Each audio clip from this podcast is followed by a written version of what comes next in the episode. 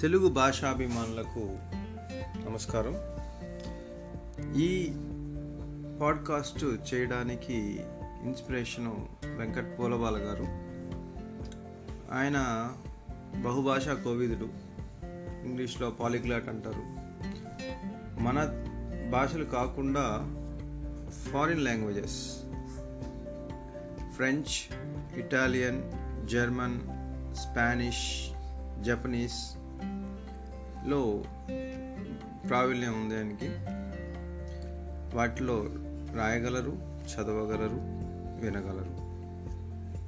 కొన్ని నావెల్స్ని తర్జుమా కూడా చేశారు ఆయన. అయితే మా మధ్యలో ఈ మధ్యకాలంలో డిస్కషన్ జరిగినప్పుడు భారతవర్ష అనే గ్రంథాన్ని రాస్తున్నానండి నేను. దాన్ని మీరు వాయిస్ రూపంలో ఏమన్నా చెప్పగలరా?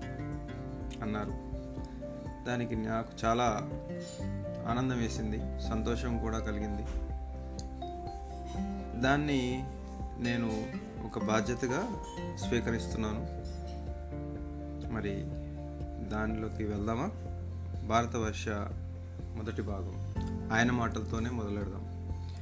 నేను రాయుచున్న భారతవర్ష ఎనడి గ్రంథమునకు ఆంగ్లమర్హమైనదని తొలుత భావించినను. కడకు అచ్చ తెలుగున లిఖించుటకు నిర్ణయించుకుంటుంది ఆంగ్లము సర్వత్రా ఆమోదయోగ్యముగా నుండునని కొందరు చెప్పగా విని అంగీకరించినను ఆలోచించి చూడ అత్యధికులైన తెలుగువారు ఆంగ్ల వేషధారులే కానీ భాషాప్రియులు కారు కదా అనిపించను. మీదు మిక్కిలి ఆంగ్ల మాధ్యమమున విద్యను అభ్యసించి పట్టాలు పుచ్చుకున్నను పొట్ట పొడిచినను అక్షరం రాని తెలుగువారు లెక్కకు మిక్కిలిగా ఉండిరి ఇంకా ఆంగ్లమును రాసిన వనగూరు ప్రయోజనమేమి? ఆంగ్లమున తెల్లదొరలు తెల్లబోవు భాషా నైపుణ్యము పలుమార్లు ఆంగ్ల వ్యాస గద్య పద్య రచనల ఎందు చూపి పలువురు చదువురుల మెప్పు పొందియుంటిని. యథార్థము చెప్పవలనన్న ఇచ్చట చదువరులు బహు పలుచన పదుల సంఖ్య దాటరు. వారికి ఆంగ్లము రాదను మాట అటుంచిన మాతృభాష అనినను ప్రేమ కానరాదు. వీరికి ఆంగ్ల మిలిత ఆంగ్ల మిలిత వ్యా వ్యవహారికము సుపరిచితము. అందులకే అన్వేషణ అను ఉత్కంఠభరిత కథను ఆంగ్ల మిళితమైన వ్యావహారిక తెలుగునందు వ్రాసి ఇంటిని చదవమని మొక్కిన నొక్కడు చదువడే. ఒక వాక్యము మించి చదువ సమయము లేదని డంబములు పలుకు జనబాహ్యమున తెలుగు భాషను కఠిన మనవారధికులు వారికంటే అధికులు తెలుగు రాదను వారు రానిచో నేర్వన బృద తెలుగు. అది ఏమైనను? బ్రహ్మ విద్య తెలుగువారి కప్పటం ఇట్లుండెను. అటు ఆంగ్లము ఇటు తెలుగు. చదువుటకు శక్తి ఆసక్తి క్షయమాయే.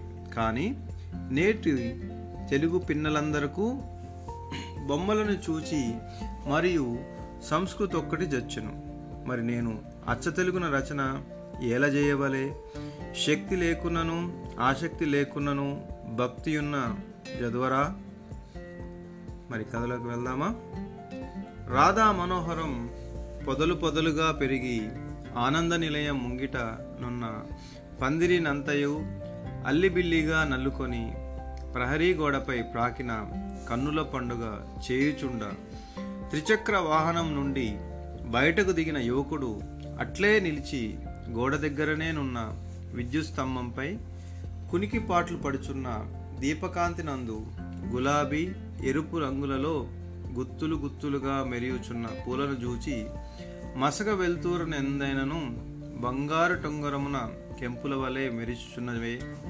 ఔరా హృదయ మనోహరమి రాధా మనోహరం ఇవే కదా ఈ గృహమునకు ఆనంద నిలయమును నామమును సార్థకం చేయుచున్నవి అనుకొనుచు తల ఎత్తి ఆకాశమున మబ్బు కన్నెల నల్లని పైటల మాటున దోబూచులాడుతున్న పున్నమి చంద్రుని చూచి గ్రీకు పురాణములో ఎండోమియాన్ భూలోక సుందరుడైన గొర్రెల కాపరి కథ అది. గుర్తుకు రాగా ఎండోమియాన్ని చుంబించుచున్న సెలీన్ అంటే చంద్రుడు.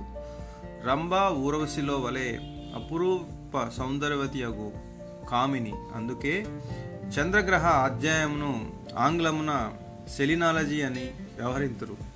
నీవే కదా ఔరా ఇందులకే కదా ఆకాశంలోనే కాక భారతీయ గ్రీక్ ఆంగ్ల పురాణములందు వెలుగొంచుచున్నావు ఔరౌరా.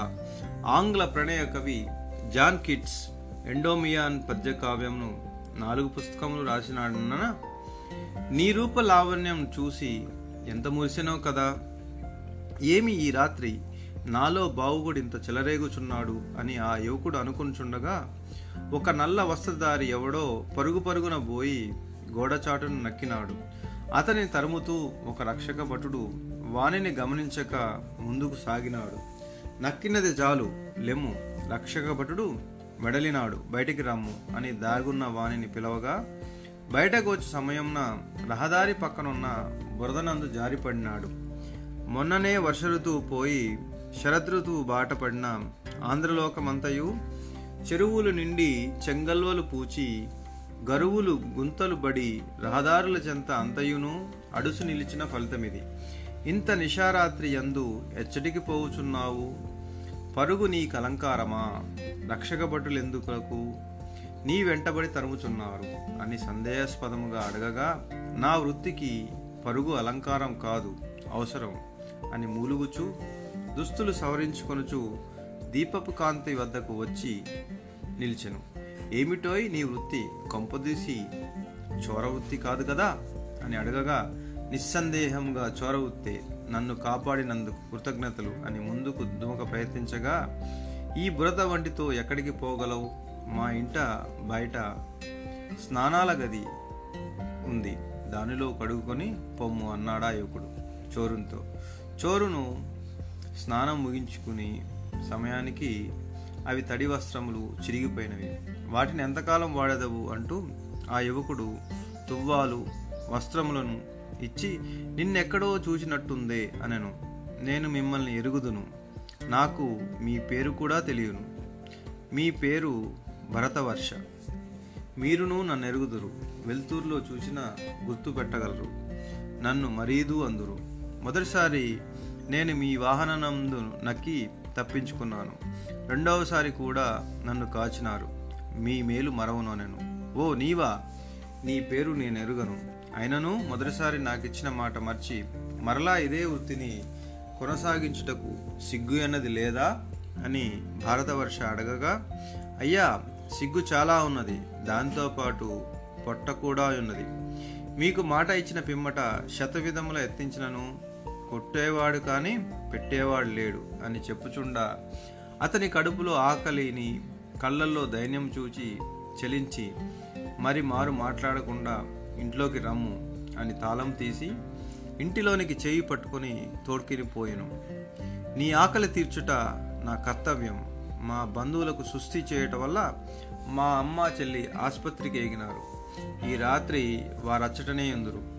నేను చీకట్లో వంట చేసేదను తినిపొమ్ము అని వంట చేయసాగాను. అతడి వంట చేయనంతలో మరీదు ఇల్లంతయు కలియజూసెను. రెండు గోళ్ళ నిండా పుస్తకములు ఒక కుట్టు యంత్రము ఒక వీణ కానవచ్చును. అధిగమించిన యువకుడు ఏమయ్యా నా చిన్నప్పుడే మా తండ్రి గారు కాలం చేసినను. మిగిల్చినది ఈ ఇల్లు ఒక్కటే మా తల్లిగారు ఈ కుట్టు యంత్రం సాయంన ఈ ఇంటిని నా చదువును ఇంతవరకు లాగినారు.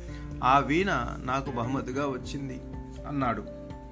ఆ మాటలకు అర్థము ఇందేమి? ఎత్తుకలుటకు ఎత్తుగడ అది గ్రహించిన మరీదు మాన్పడ్డ ముఖమున లజ్జవుడు స్వరమున అయ్యా నేను దొంగనే కానీ నీచుడను కాను.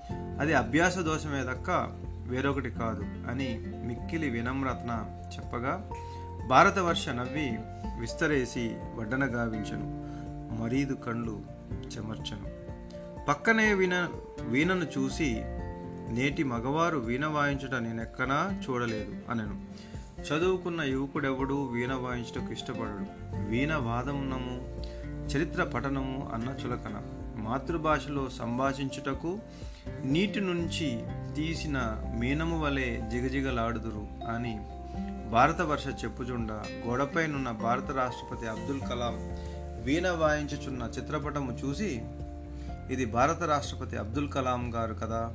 ఈయన వీణ వాయించడని నాకు తెలియదు కానీ ఇది ఎంత గొప్ప విషయమో కదా అని మరీదు అనను. నీవు చదువుకుంటే వాయని భారతవర్ష ప్ర- ప్రశ్నించగా పదవ తరగతి పరీక్ష రాసినాను కానీ ఆంగ్లమున గెలుపొందలేదు. దానికి కారణం ఆంగ్లం అన్న ఇష్టము లేకుండాటే. ఆంగ్లమనిన భీతి నా ప్రీతి మీరు మాట్లాడుచున్న తెలుగు నాకు బాగా తోచుచున్నది అని సిగ్గుతో మరీదు నవ్వుచుండగా నాయనా నీ వయసు ఎంత? అని అడగగా పద్దెనిమిది సంవత్సరములని చెప్పాను. నీ మాతృ భాషాభిమానము ఆంగ్లము మిళితము కాని తెలుగు మాట్లాడుచున్నప్పుడు కనబడుచున్నది. స్వచ్ఛమైన తెలుగు ప్రయత్నించినచో ఎవరైనాను మాట్లాడవచ్చు. కానీ ప్రయత్నించుటకే నేటి వారు తెగ సిగ్గుతో సగము చత్తురు.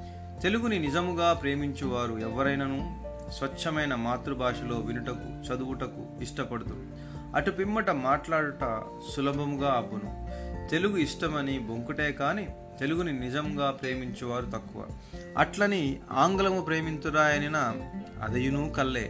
అవసరార్థము కపట ప్రేమను చూపుట సర్వసాధారణము. ఇచ్చడి వారికి జీవితం అంతయు డంబము ఇతరులకు చూపుట కొరకే కానీ తమకు వల అనే దేనియూ లేదు అని భారతవర్ష అనగా అవును మీరు చెప్పినది నిజమే. రక్షక భటునికి చూపు శిరస్త్రాణము వలె అని నవ్వి మీరు ఏమి చదువుతున్నారు అని అడగగా భరతవర్ష ఎంఏ చరిత్ర పుస్తకము చూపెను. ఇంకా ఏమీను చెప్పక్కలేదు.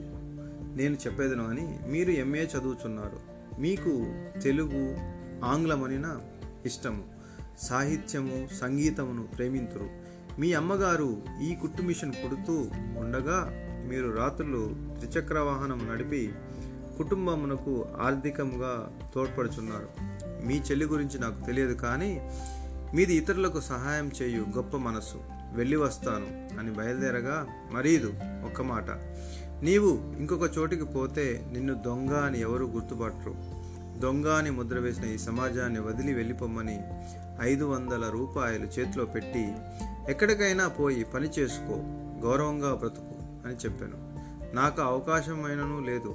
నేను బ్రాహ్మణ కుటుంబంలో పుట్టి తిని నా మీద అగ్రవర్ణమని ముద్ర వేసినారు.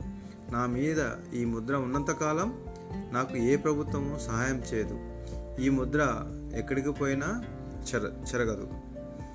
మరి కథ సమాప్తం. మరొక ఎపిసోడ్తో మళ్ళీ కలుపుతాం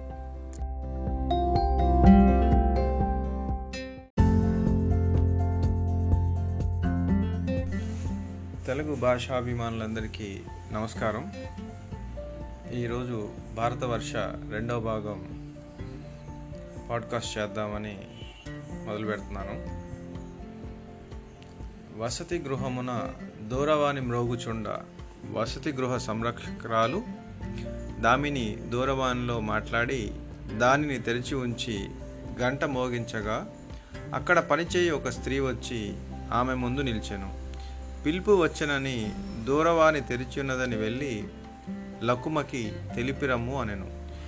పిలుపు చేరిన తక్షణమే మెరుపు వేగమున దూసుకు వచ్చి పిడుగుపాటు వలె బల్లపై పడి గ్రద్ద కోడి పిల్ల నెత్తుకుపోయినట్లు దూరవాణి ఒక ప్రక్కకు నెత్తుకొని పోయి దూరవాణి హత్తుకుపోయి చల చలి జ్వరం వచ్చి వణుకుచున్న స్వరమున hi Venky dear I am Pinky here happy Valentine's Day అని లకుమ సంభాషించుచుండ దామిని శిరమున చేతబుచ్చుకొని ఆ మూలకు పోయి ఓప్రా నందు. ఇది ఒక ఆంగ్ల నా సంగీత నాటకం. యాకార కరణం ఎడలింగ్ జేయు స్వరమున ఎలా మాట్లాడవలనో నాకు అర్థము కాదు. ఇది విడ్డూరము కాక మరి ఏమి అని ఒగుచుచుండ పనిపిల్ల అమ్మా నాకు ఆంగ్లము రాదు. మీరు చెప్పిన ముక్కలకు నాకు అర్థం తెలియదు. పెద్ద పెద్ద బడులకి పోయి ఆంగ్లము చదువుకొనిన తెలియవచ్చు నాకు. ఆమె స్వరము నత్తుకు రంజి రాగమున ఆరోహణ అవరోహణ చేయునట్లున్నది అనెను. ఇది ఒక విడ్డూరం కాగా ఎప్పుడూ పినతండ్రి కొడుకని చెప్పుచు అనేక మందితో సంభాషించుచుండెను. దీనికి ఎంతమంది పినతండ్రులు ఉన్నారో అని దామిని అనగా వినతండ్రి కొడుకైనచో ఈమె మెలికలు ఏల తిరగవలే అని అనుచుండ లకుమ దూరవాణిని బల్లపై నుంచెను. ఇంతలో కిటికీ నుండి బయటకు చూసిన పనిపిల్ల ఎవరో ద్విచక్ర వాహనంపై వేచి ఉన్నారు అన్నది. ఆ వసతి గృహమునకు పరపురుషులు వచ్చుట నిబంధనలకు విరుద్ధమని తెలియదా అని దామిని లకుమను ప్రశ్నించను. వచ్చినది రాజేష్ మా పినతండ్రి కొడుకే ఆయనను లోపలికి వచ్చాడా? బయట ఎక్కడో ఉంటే మీకెందులకు? చాదస్తం కాకున్నచో? అని గొనుగుతూ ప్రధాన ద్వారం వైపు పరిగెడుచున్న లకుమను చూసి దామిని ఈమె బట్టలు చూడవలే. చనుగుబ్బలు తొడలు పిరుదులు కనిపించున్నట్లు వస్త్రధారణ చూడుము. ఈమెను చూచిన ఆంధ్రదేశమున లంగా ఓణీలు కట్టుకొను ఆడపడుచులు సిగ్గుతో తలదించుకొందురు అని ఉరమగా అటువంటి వారెక్కడుందురో తెలిపినచో నేనును పోయి జూచి వచ్చితునని వ్యంగ్యముగా పలికి మూతి మూడు వంకరలు తిప్పుచూ పనిపిల్ల లోపలికి పోయాను. లకుమ ఉద్యానవనమున పొదచాటున రాజేష్ కౌగిలిలో ఒదిగి ప్రేమ మాటలు రువ్వుతూ అప్పుడప్పుడు నవ్వుతూ మధ్య మధ్యలో ఐస్ క్రీం తింటూ వంకర టింకరలు పోవుచుండ పక్క నుంచి పోవుచున్న ఇద్దరు పెద్ద మనుషులు ఇది చూచి చూడబోయి దీని చేష్టలు. దీని తల్లి ఒక రాజకీయ పార్టీలో ఒక నాయకుని చంకలో నుండి చేయి పనులు ఈమె ఉద్యానవనములో చేయుచున్నది. ఒక పెద్ద మనిషి అనగా ఈమె తల్లి ఒక రాజకీయ వేశ్య. వీరిరువురి గూర్చి తెలియనిది ఎవరికి? తల్లిన మించిన కూతురు ఈమె అని ఆ రెండవ పెద్ద మనిషి బదిలిచ్చెను. మరుక్షణమే మరొక పదలోనున్న తన కూతురు చేయు చేష్టలు చూడలేక పక్కవాడు చూసినాడేమని భీతికొని చీచి నేటి చదువుల వలనను పంతుల వలన వలెను ఒక్క తీరున చదువు చెప్పుట రానిచో ఒక మూల ముడుచుకొని కూర్చున్నవలె పద ఇచ్చట త్వరగా పోవలే. ననగా అతడితో వచ్చిన వ్యక్తి మనసులో ఇటువంటివి చూచుటకై కదా మనము నేడు ఉద్యానవనముకు వచ్చినాము. వీడి కూతురు కనిపించినంతలో వీడి మొగము మాడిపోయినది అని అనుకొని బయటికి నవ్వుతూ మన బంగారం మంచిదైనచో అన్నట్లు పంతుళ్ళనని లాభమేమి? మండు టెండయని చూడక మగవారు సూటు వేసుకుని తిరుగుట చలికాలమని చూడక ఐస్ క్రీములు తినుట పొట్టి దుస్తులు ధరించుట పెద్ద చిన్న అంతరం మరిచి అందరినీ పేరు పెట్టి పిలుచుటే కాక అదయే గొప్పయని నమ్ముట. ఇవన్నీ ఆంగ్ల విద్య ద్వారా సంక్రమించినవే. నా అదృష్టం ఏమనగా నా కూతురు గుణవంతురాలు అనెను. వారు వేగముగా నడుచుచు ఉద్యానవన ప్రధాన ద్వారము చేరి నిక్రమించు సమయాన రెండవ పెద్ద ఆయన కుమార్తె అప్పుడే జంటగా లోపల ప్రవేశిస్తూ తండ్రిని చూచి ఒక పదచాటును నక్కాను. అది చూచి ఆ పెద్ద మనిషి గొంతు తడారి ముఖ కవలికలు మారిపోయాను. దాంతో ఆయన స్వరం కూడా మారిపోయాను. ఈ సినిమాలు వచ్చి అందరినీ పాడు చేశాను ఈ వేలయాళ్ళను ఆదర్శంగా భావించి వారి అడుగుజాల్లో నడుచున్నారు. వారే నేటి మన యువతీ యువకులకు గురువులుగా అవతరించారు. వారు చూపిన అర్ధనగ్నతను ఆధునికతయను పొరపడుచున్నారు. పెడసరం మాటలను నిర్లక్ష్య ప్రవర్తనను ఆధునికతగా భావించుచున్నారు. ఇది కాలమహిమ అనుచు తోటి పెద్ద మనిషిని వనము బయటకు నెట్టివేశారు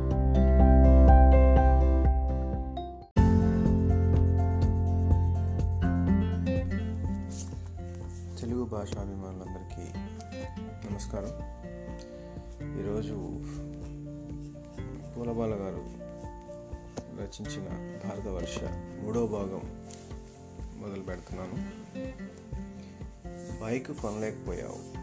తూ కనీసం ఒక స్మార్ట్ ఫోన్ కూడా కొనలేకపోయావు. మా కాలేజీకి వచ్చి చూడు. ప్రతి ఎర్రిపప్పకి కూడా స్మార్ట్ ఫోన్ ఉంది. అందరూ బైక్ మీద కాలేజీకి వస్తుంటే నేను మాత్రం మూడేళ్ళ నుంచి బస్సుల్లో తిరుగుతున్నాను. చేతగానప్పుడు పిల్లల్ని కనకూడదు అన్నాడు బసవయ్య. తండ్రితో ఏం కూస్తావురా? నేను చేతగాడినోనైతే లక్షలు తగలేసి నిన్ను పెద్ద కాలేజీలో ఇంజనీరింగ్లో చేర్చాను. సోకుల మీద నీ ఫోకస్ అందుకే నీకన్ని బ్యాక్లాగ్స్. నువ్వు చదువు మీద కాన్సన్ట్రేట్ చెయ్యి. బ్యాక్లాగ్స్ క్లియర్ చెయ్యి అన్నాడు తండ్రి సర్రాజు. కొడుకు ఏదో చెప్పబోతుంటే తల్లి బుచ్చమ్మ అతడిని ఆపి బసవా మీ నాన్న ఆర్టీసీలో గుమస్తా. అది గుర్తుంచుకో. ఇప్పటికీ శక్తికి మించి పరిగెడుతున్నారు. ఆ చిన్నిదాన్ని చూడు. బుద్ధి తెచ్చుకోరా. అది డబ్బు ఖర్చు పెట్టి ఆ కార్పొరేట్ స్కూల్లో వేసినందుకు ఎంత మంచి మార్కులు తెచ్చుకుంటుందో. దీనమ్మ బ్యాక్లాగ్స్. ఎప్పుడూ బండి కొనమని అడిగినా సెల్ కొనమని అడిగినా డాడీ బ్యాక్లాగ్స్ అంటాడు. నువ్వు చెల్లిని చూపెట్టి నాకు డబ్బులు పెడతావు. మీరు నాకేమిచ్చారు కని పడేశారు ఆఖరికి పేరు కూడా బసవయ్యాట. చెప్పుకోవడానికి సిగ్గేస్తుంది. అందుకే బన్నీ అని చెప్పుకొని తిరుగుతున్నాను అన్నాడు కొడుకు. తాతగారి పేరుని ఎందుకురా అలా అంటావు? ఆయన చాలా గొప్పవారు తెలుసా? అంది బసవయ్య. చెల్లి ఏం గొప్ప? మొత్తం డబ్బులంతా దాన ధర్మాలు చేసి చిప్ప చేతికిచ్చాడు అన్నాడు బసవయ్య. రమ్య ఆ తాస్టర్తో వాదించక నువ్వు లోపలికి పోయి చదువుకోమ్మా అంది తల్లి. ఇంతలో గుమ్మం దగ్గర నిలబడి ఉన్న బసవయ్య స్నేహితుడిని చూసి నువ్వు కాసేపు బయటికి పో నీ స్నేహితుడు వచ్చాడు అంటూ కొడుకు నెట్టింది. వెంటనే లిప్తపాట్లో జరగరాంది జరిగిపోయింది. బసవ తల్లి చెంప చెల్లువనిపించాడు. తల్లి కళ్ళలో నీరు తిరిగింది. గుమ్మంలో నిలబడి వెను తిరుగుతున్న బసవయ్య స్నేహితుని చూసి తండ్రి చూడయ్య అగత్య వీడిని కన్నందుకు నేను చేతగాడినోనట. చూసావా తల్లిని కొట్టాడు. శనిలా దాపురించాడు అన్నాడు. అగస్త్యకి ఏం మాట్లాడాలో తెలియక మౌనం వహించాడు. నేను చస్తే మీకు నా శని వదిలిపోతుంది అని చెప్పులు వేసుకున్న కొడుకుని చూసిన తల్లి వాడు నన్ను కొట్టడం ఏంటి నన్నెవరూ కొట్టలేదు. లేనిపోని అభాండాలు వేయకండి. అని కొడుకు ఏ అగాత్యం చేసుకుంటాడో అని భోజనం చేయకుండా ఎక్కడికి వెళ్ళకు నానా అంది గడ్డం పుంచుకొని మళ్ళీ వస్తానండి అంటూ వెనక్కి తిరిగాడు అగస్య ఆగుబాబు లోపలికి రా. ఇప్పుడేమైందని? ఇల్లన్న తర్వాత గొడవలు ఉండవా? మనుషులన్న తర్వాత మాట కూడా అనుకోరా? మధ్యాహ్నం భోజనం వేలవుతుండగా వచ్చావు. నువ్వు కూడా భోజనం చేసి వెళ్ళాలి. భోజనం నాకు వీలు పడదు. భారతవర్ష ఇంట్లో ఇంటికి వెళ్ళుచున్నాను. అచ్చట అవధాన కార్యక్రమం ఉన్నది. నేను పృచ్ఛకుడిగా పోవచ్చున్నాను బసవయ్య ప్రేక్షకుడిగానైనను వచ్చునేమోనని ఇటు వచ్చి తిని అనేను. అగత్య బసవయ్య అని అగత్య కూడా అన్నందుకు బసవయ్య నొచ్చుకొని బన్నీ అని పిలిచిన నీ సొమ్ములేమైనా పోవునా? నాకు గిట్టని మాటలేలా ఆడేదవు? బసవయ్య అనే పేరును ఆక్షేపింతువా? కావలసిన నేను బసవా అని పిలుతును. అని అగస్త్య అనగా నీకు పుణ్యముండును. అట్లు నన్నెప్పుడూ పిలువ ప్రయత్నించవలదు. పనివాణిని పిలిచినట్టు మిక్కిలి వెగటుగా ఉండును అని బసవయ్య అనగా నటులను ఇలవేలుపులుగా కొలుచువానికి వానికి బన్నీ చెర్రి పేలుగాక ఇంకేమీ నచ్చును అని అగస్త్యానను నన్ను ఆక్షేపించిన సరిపుచ్చుకొందును. కానీ నా అభిమాన నటులను ఏమైనా అనచో యూరుకొనను అనెను. ఇదేంటి? మావాడి భాష ఇలా మారిపోయింది అన్నట్లు చూస్తున్న తల్లిదండ్రులతో బసవ ఇలా అన్నాడు. చీచి ఈ భారతవర్ష ప్రభావం అదే ఇన్ఫ్లుయెన్స్ వల్ల మా స్నేహితులు చాలామంది అచ్చ తెలుగు మాట్లాడుతున్నారు. చీ అదే మాట్లాడుతున్నారు.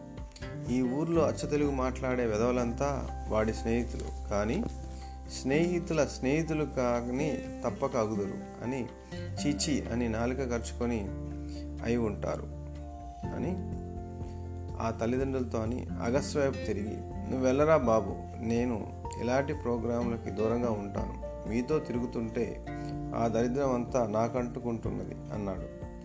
ప్రోగ్రాంకి వెళ్ళొద్దులే భోజనం చేసి వెళ్ళు అని కొడుక్కి చెప్పి వాడికి ఇంగ్లీష్ అంటే ఇష్టం రా బాబు మీరంతా తెలుగు మానేసి ఇంగ్లీష్ ప్రాక్టీస్ చేస్తే తప్పక మీతో తిరుగుతాడు అంటూ తెలుగు దేనికి పనికొస్తుంది బాబు అంది బసవయ్య తల్లి. అగస్త్యతో. అగస్త్య మాట్లాడకుండా నవ్వి వెళ్ళిపోయాడు. మమ్మీ నువ్వు డాడీ ఎన్ని డ్రామాలు ఆడినా ఈరోజు ఇంట్లో భోజనం చేయను. నాకు ఒక ఐదు వందలు ఇవ్వు.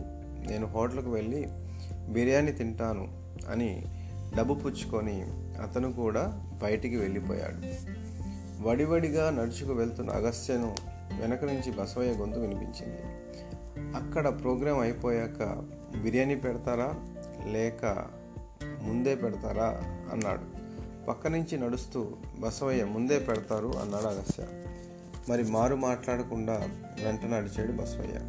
వారిరువురు ఆనంద నిలయం చేరేసరికి ఒక గుడ్డ పందిరి షామియానా కింద సుమారు ఒక యాభై మంది గుంపు కనిపించను. లోపలికి వెళ్ళేటప్పుడు ఎవరో ఇరువురు సంభాషించుకొనుచున్నారు ఒకటవ వ్యక్తి రెండవ వ్యక్తితో ఇచ్చట అన్న సంతర్పణ ఎందులకు జరుగుతున్నారు ఏ సందర్భమున జరుపుచున్నారు? అనను. అందులకు రెండవ వ్యక్తి నవ్వి నిర్వాహకుడు భారతవర్షయ్య అని తెలియను. ఎందుకు జరుపుచున్నారో తెలుసుకోనవలైన అననడి ఆసక్తి అడుగంటను. మొదటిసారి వచ్చినప్పుడు నీవలే నేను కుతూహలంతో అడగగా తన మేనమామ చెవిలో వెంట్రుకలు మొలిచినందుకు భారతవర్ష సంతోషంతో అన్న సంతర్పణం చేయుచున్నాడని ఎవరో తెలిపిరి. మరొకసారి భారతవర్షను అడగగా ఇటువంటిదేదో సాకు చెప్పినాడు. ఏదో ఒక వంకన అన్న సంతర్ప అన్న సంతర్పణ చేయుచున్నను వీరి ఉద్దేశము తదుపరి కార్యక్రమంను గమనించవచ్చు అని తెలిపాను. ఆ కార్యక్రమం ఏదో నేను చూచియే పోయేదను అని మొదటి వ్యక్తి అనను.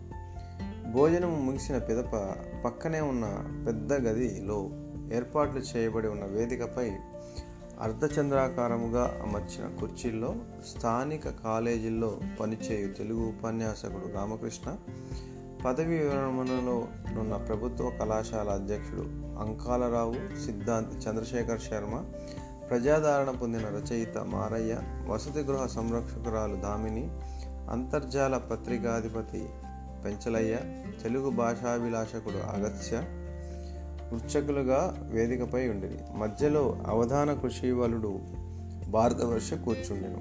ఎనిమిదవ వ్యక్తి ఎవరా అని అందరూ ఆసక్తిగా చుచ్చుచుండగా లంగా ఓణిలో తెల్లని పొడవాటి పిల్ల వచ్చి వేదికను అలంకరించారు ఆ అమ్మాయి ఆలస్యమునకు క్షమాపణ చెప్పుచుండగా సిద్ధాంతి గారు రచయిత మారయ్యతో ఈమె పేరు మంజూష అవధాని సోదరి.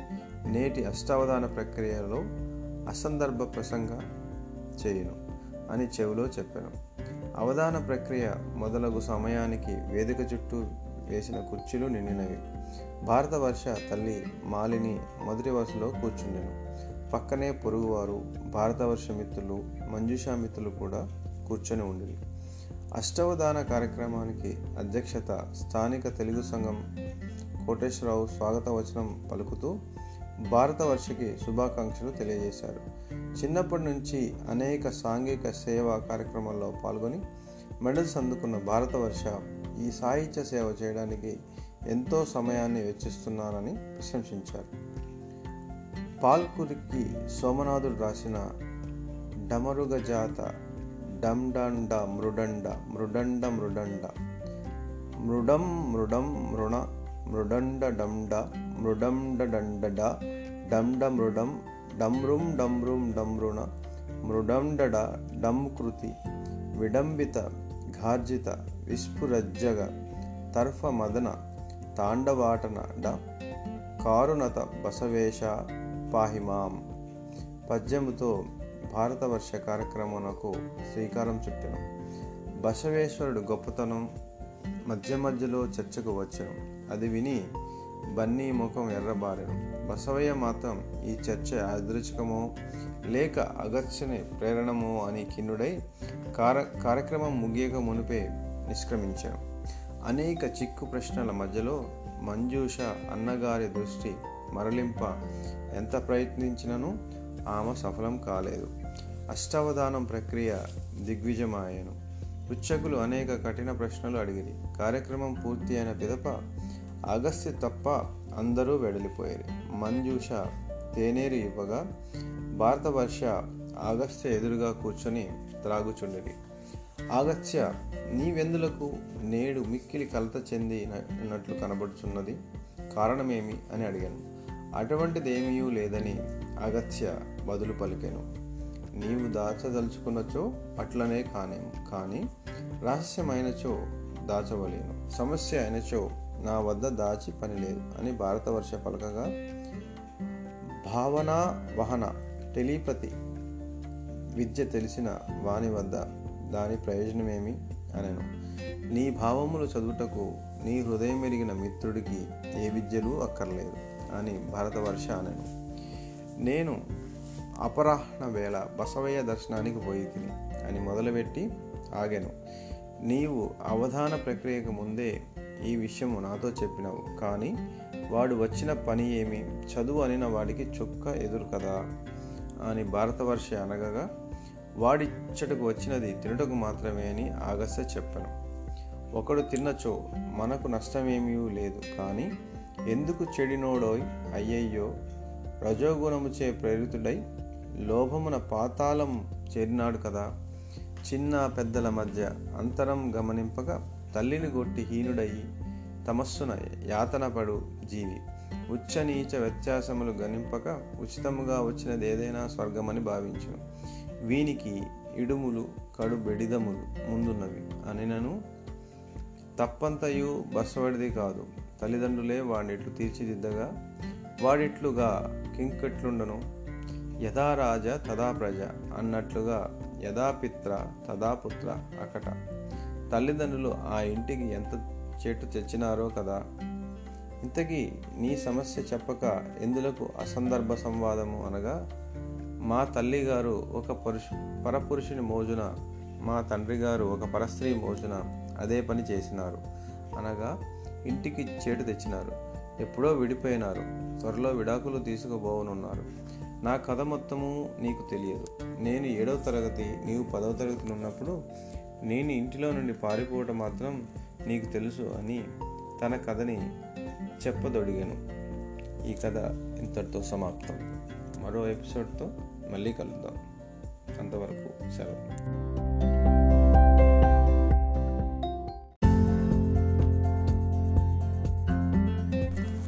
తెలుగు భాషాభిమానులందరికీ వందనం. ఈరోజు భారతవర్ష నాలుగవ భాగాన్ని మీకు వినిపిద్దామని అనుకుంటున్నాను. దీంట్లోకి వెళ్ళే ముందు క్లుప్తంగా మూడో భాగంలో ఏం జరిగింది అనేది కొంచెం గుర్తు తెచ్చుకుందాం. దాంట్లో బసవయ్య అనే క్యారెక్టర్ అతను విద్యార్థి అతన్ని తల్లిదండ్రులు అతన్ని కావాల్సినవి ఇచ్చి ఎలా పాడు చేశారు అతని మిత్రుడు అగత్య అతన్ని మార్చడానికి ప్రయత్నించటం వాళ్ళిద్దరూ కలిసి భారతవర్ష జరిపే అష్టావధానానికి వెళ్ళటం వాళ్ళిద్దరి మధ్యలో బసవయ్య గురించి రావటం తర్వాత అగత్య కూడా ఉన్న సమస్య గురించి ప్ర ప్రస్తావించడం జరిగింది. దాని సమ అతని సమస్య ఏంటి అనేది ముఖ్యంగా ఈ భాగంలో తెలుసుకుందాం. మరి కథలోకి వెళ్దామా? ఇది ఏమి చోద్యము? మీ తండ్రి గారు దక్షిణామూర్తి అగ్నిహోత్రము వంటివారు అని వినికెడి అనెను. నిప్పుకైనను చెదపట్టుటయే కలియుగ ధర్మము. నా ఉద్దేశం ఏమన్నా స్వధార ఉండ పరదార ఏళ్ళని అని వర్షయన. నేను గ్రహింప జ్ఞాలకుంటిని అనెను అగస్త్య. స్వదార అనిన అగ్నిసాక్షిగా పెండ్లాడిన స్త్రీ. పరదార అనిన పొరుగువాని భార్య అని భారతవర్ష వ్యాఖ్యానించగా అగస్త్య ముఖము జేగురించ పొరుగింటి పుల్లకూర రుచి అని వినలేదా? అని బదులు పలికెను. భారతవర్ష ఒల్లుమానై కళ్ళు నిలువై మెదడు స్తబ్దమై తెరచి చూచుండ అగత్య ఇట్లనెను. అయినను స్వధర్మమునే విడిచిన వాడికి స్వధార ఒక లెక్క అనగా మీ తండ్రి గారు మతము మార్చుకుంటిరా అని వర్షమ అనెను. కలహించుకొని విడిపోయినట్లు పైకి అగుపించినను వివాహేతర సంబంధమే కారణమని కొందరు భావించినను మూల కారణము నిస్సందేహముగా ధర్మ సంకరణము నాకిప్పటికీ బాధ కంటే ఆశ్చర్యమే అధికము. అందులకు ఆశ్చర్యమేముంది? చరిత్రలో ఎన్ని దృష్టాంతములు లేవు? పదమూడు వందల ఇరవై నుండి గుజరాత్ రాష్ట్రము సూరత్ పట్నంన కటలాన్ డొమినికన్ మిషనరీచే ప్రారంభమైన కిరస్తానీ మత మార్పిడులకు బ్రిటిష్ పాలన అగ్నికి ఆజ్యము పోసినట్లు అయినది. కోట్ల మంది భారతీయులను చంపిన బ్రిటిష్ వాడు మనకు మోక్ష మార్గమున నడుపుట తల్లిని చంపిన వాడు తగవు తీర్చవచ్చినట్లున్నది ఆయనను వాడి దాస్యమున బడి బతికిన భారతీయులకు కిరిస్తానీ సంకరము తప్పినది కాదు. తెల్లవాడు రాకపూర్వమే కిరిస్తానీయము ఉన్నట్లు వినియుంటినే అన్నాడు అగస్త్య. ఉండినను మత మార్పిడులు ఊపందుకున్నవి తెల్లవాడి ప్రభుత్వమున మాత్రమే. పాలకుల ప్రాపకం కొరకు పాలితుల పాటలు ఏమని చెప్పదము? ఎన్నని చెప్పేదము? గానకోకిల సరోజినీ వలె ఆంగ్లమున అద్భుతమైన కవిత్వము సాహిత్య సృష్టి చేసి కీర్తికెక్కిన భారతీయ ఆంగ్ల కవయిత్రి తోరదత్త జాన్ కిట్స్ అను ఆంగ్ల కవి వలె పిన్న వయసులోనే ఇరవై ఒక్క సంవత్సరములకే మరణించను. బియాంకా అనే ఆంగ్ల నవల జూర్నాల్ మద్మజేల్ దాహరియా అనే ఫ్రెంచ్ నవల పూర్తి చేయకనే క్షయతో మరణించను అని భారతవర్ష చెప్పగా ఆమె గురించి కొంచెము విన్నాను అని అగత్య అనెను. వారి తల్లు తండ్రుల గురించి విని ఉండవు. వారిది దత్ వంశము పండిత వంశము. ఆమె తండ్రి గోవింద దత్ బ్రిటిష్ వారి పరిపాలనలో వారి పలుకుబడిలోనై చర్చ్ వల్ల విశేష ప్రభావితము గావింపబడి పద్దెనిమిది వందల అరవై రెండులో మత మార్పిడి పొంది ఉన్నాడు. పాపము తోరుదత్ తల్లి ఎంతో కలత చెందెను. ఎంతో వేదన చెందినను తర్వాతే భర్తనే అనుసరించెను. తోరుదత్ తాతగారు రసమే దత్ హిందూ స్కూల్ స్థాపకులు. కీర్తికెక్కిన విద్యావేత్త. ఆమె దాయాదుడు రోమేష్ రమేష్ కాదు సుమా చందర్ దత్ చరిత్రకారుడు. రచయిత మరియు సివిల్ సర్వెంట్ అనిన నేటి ఐఏఎస్ అధికారి వల్ల పరిపాలనాధికారి. ఇటువంటి విద్యాధికులైన వారిని బ్రిటిష్ వారు అధికార బలంతో సునాయాసముగా మత మార్పిడి చేసేడివారు. నిజము చెప్పవలనన్న యాభై రెండు ఏడి నందు థామస్ అను వర్తకుడు భారతదేశం నందు ప్రవేశించిన మొదటి క్రిస్తానీయుడు. అతడిని సెయింట్ థామస్ అని థామస్ అపోజిల్ అని కూడా అందరు. అతడు కేరళలో క్రోగ్నోర్ నందు మొట్టమొదటి మత మార్పిడులకు శ్రీకారం చుట్టినను. డెబ్బై రెండులో అతడు రెండవ భారత సందర్శనంలో తన కార్యక్రమములను చెన్నపట్టణమునకు మార్చివేశను అచ్చట ప్రజలకు ఆ మతము ఏమాత్రము నచ్చలేదు. అందుకు వారు అతనిని చంపివేసేది పదిహేను వందల ఇరవై మూడులో పోర్చుగీసు వారు అతడి సమాధి పైన చర్చ్ థామస్ చర్చిని నిర్మించినారు. అప్పటి చెన్నపట్నంనే నేడు మద్రాసుగా పిలుతురు.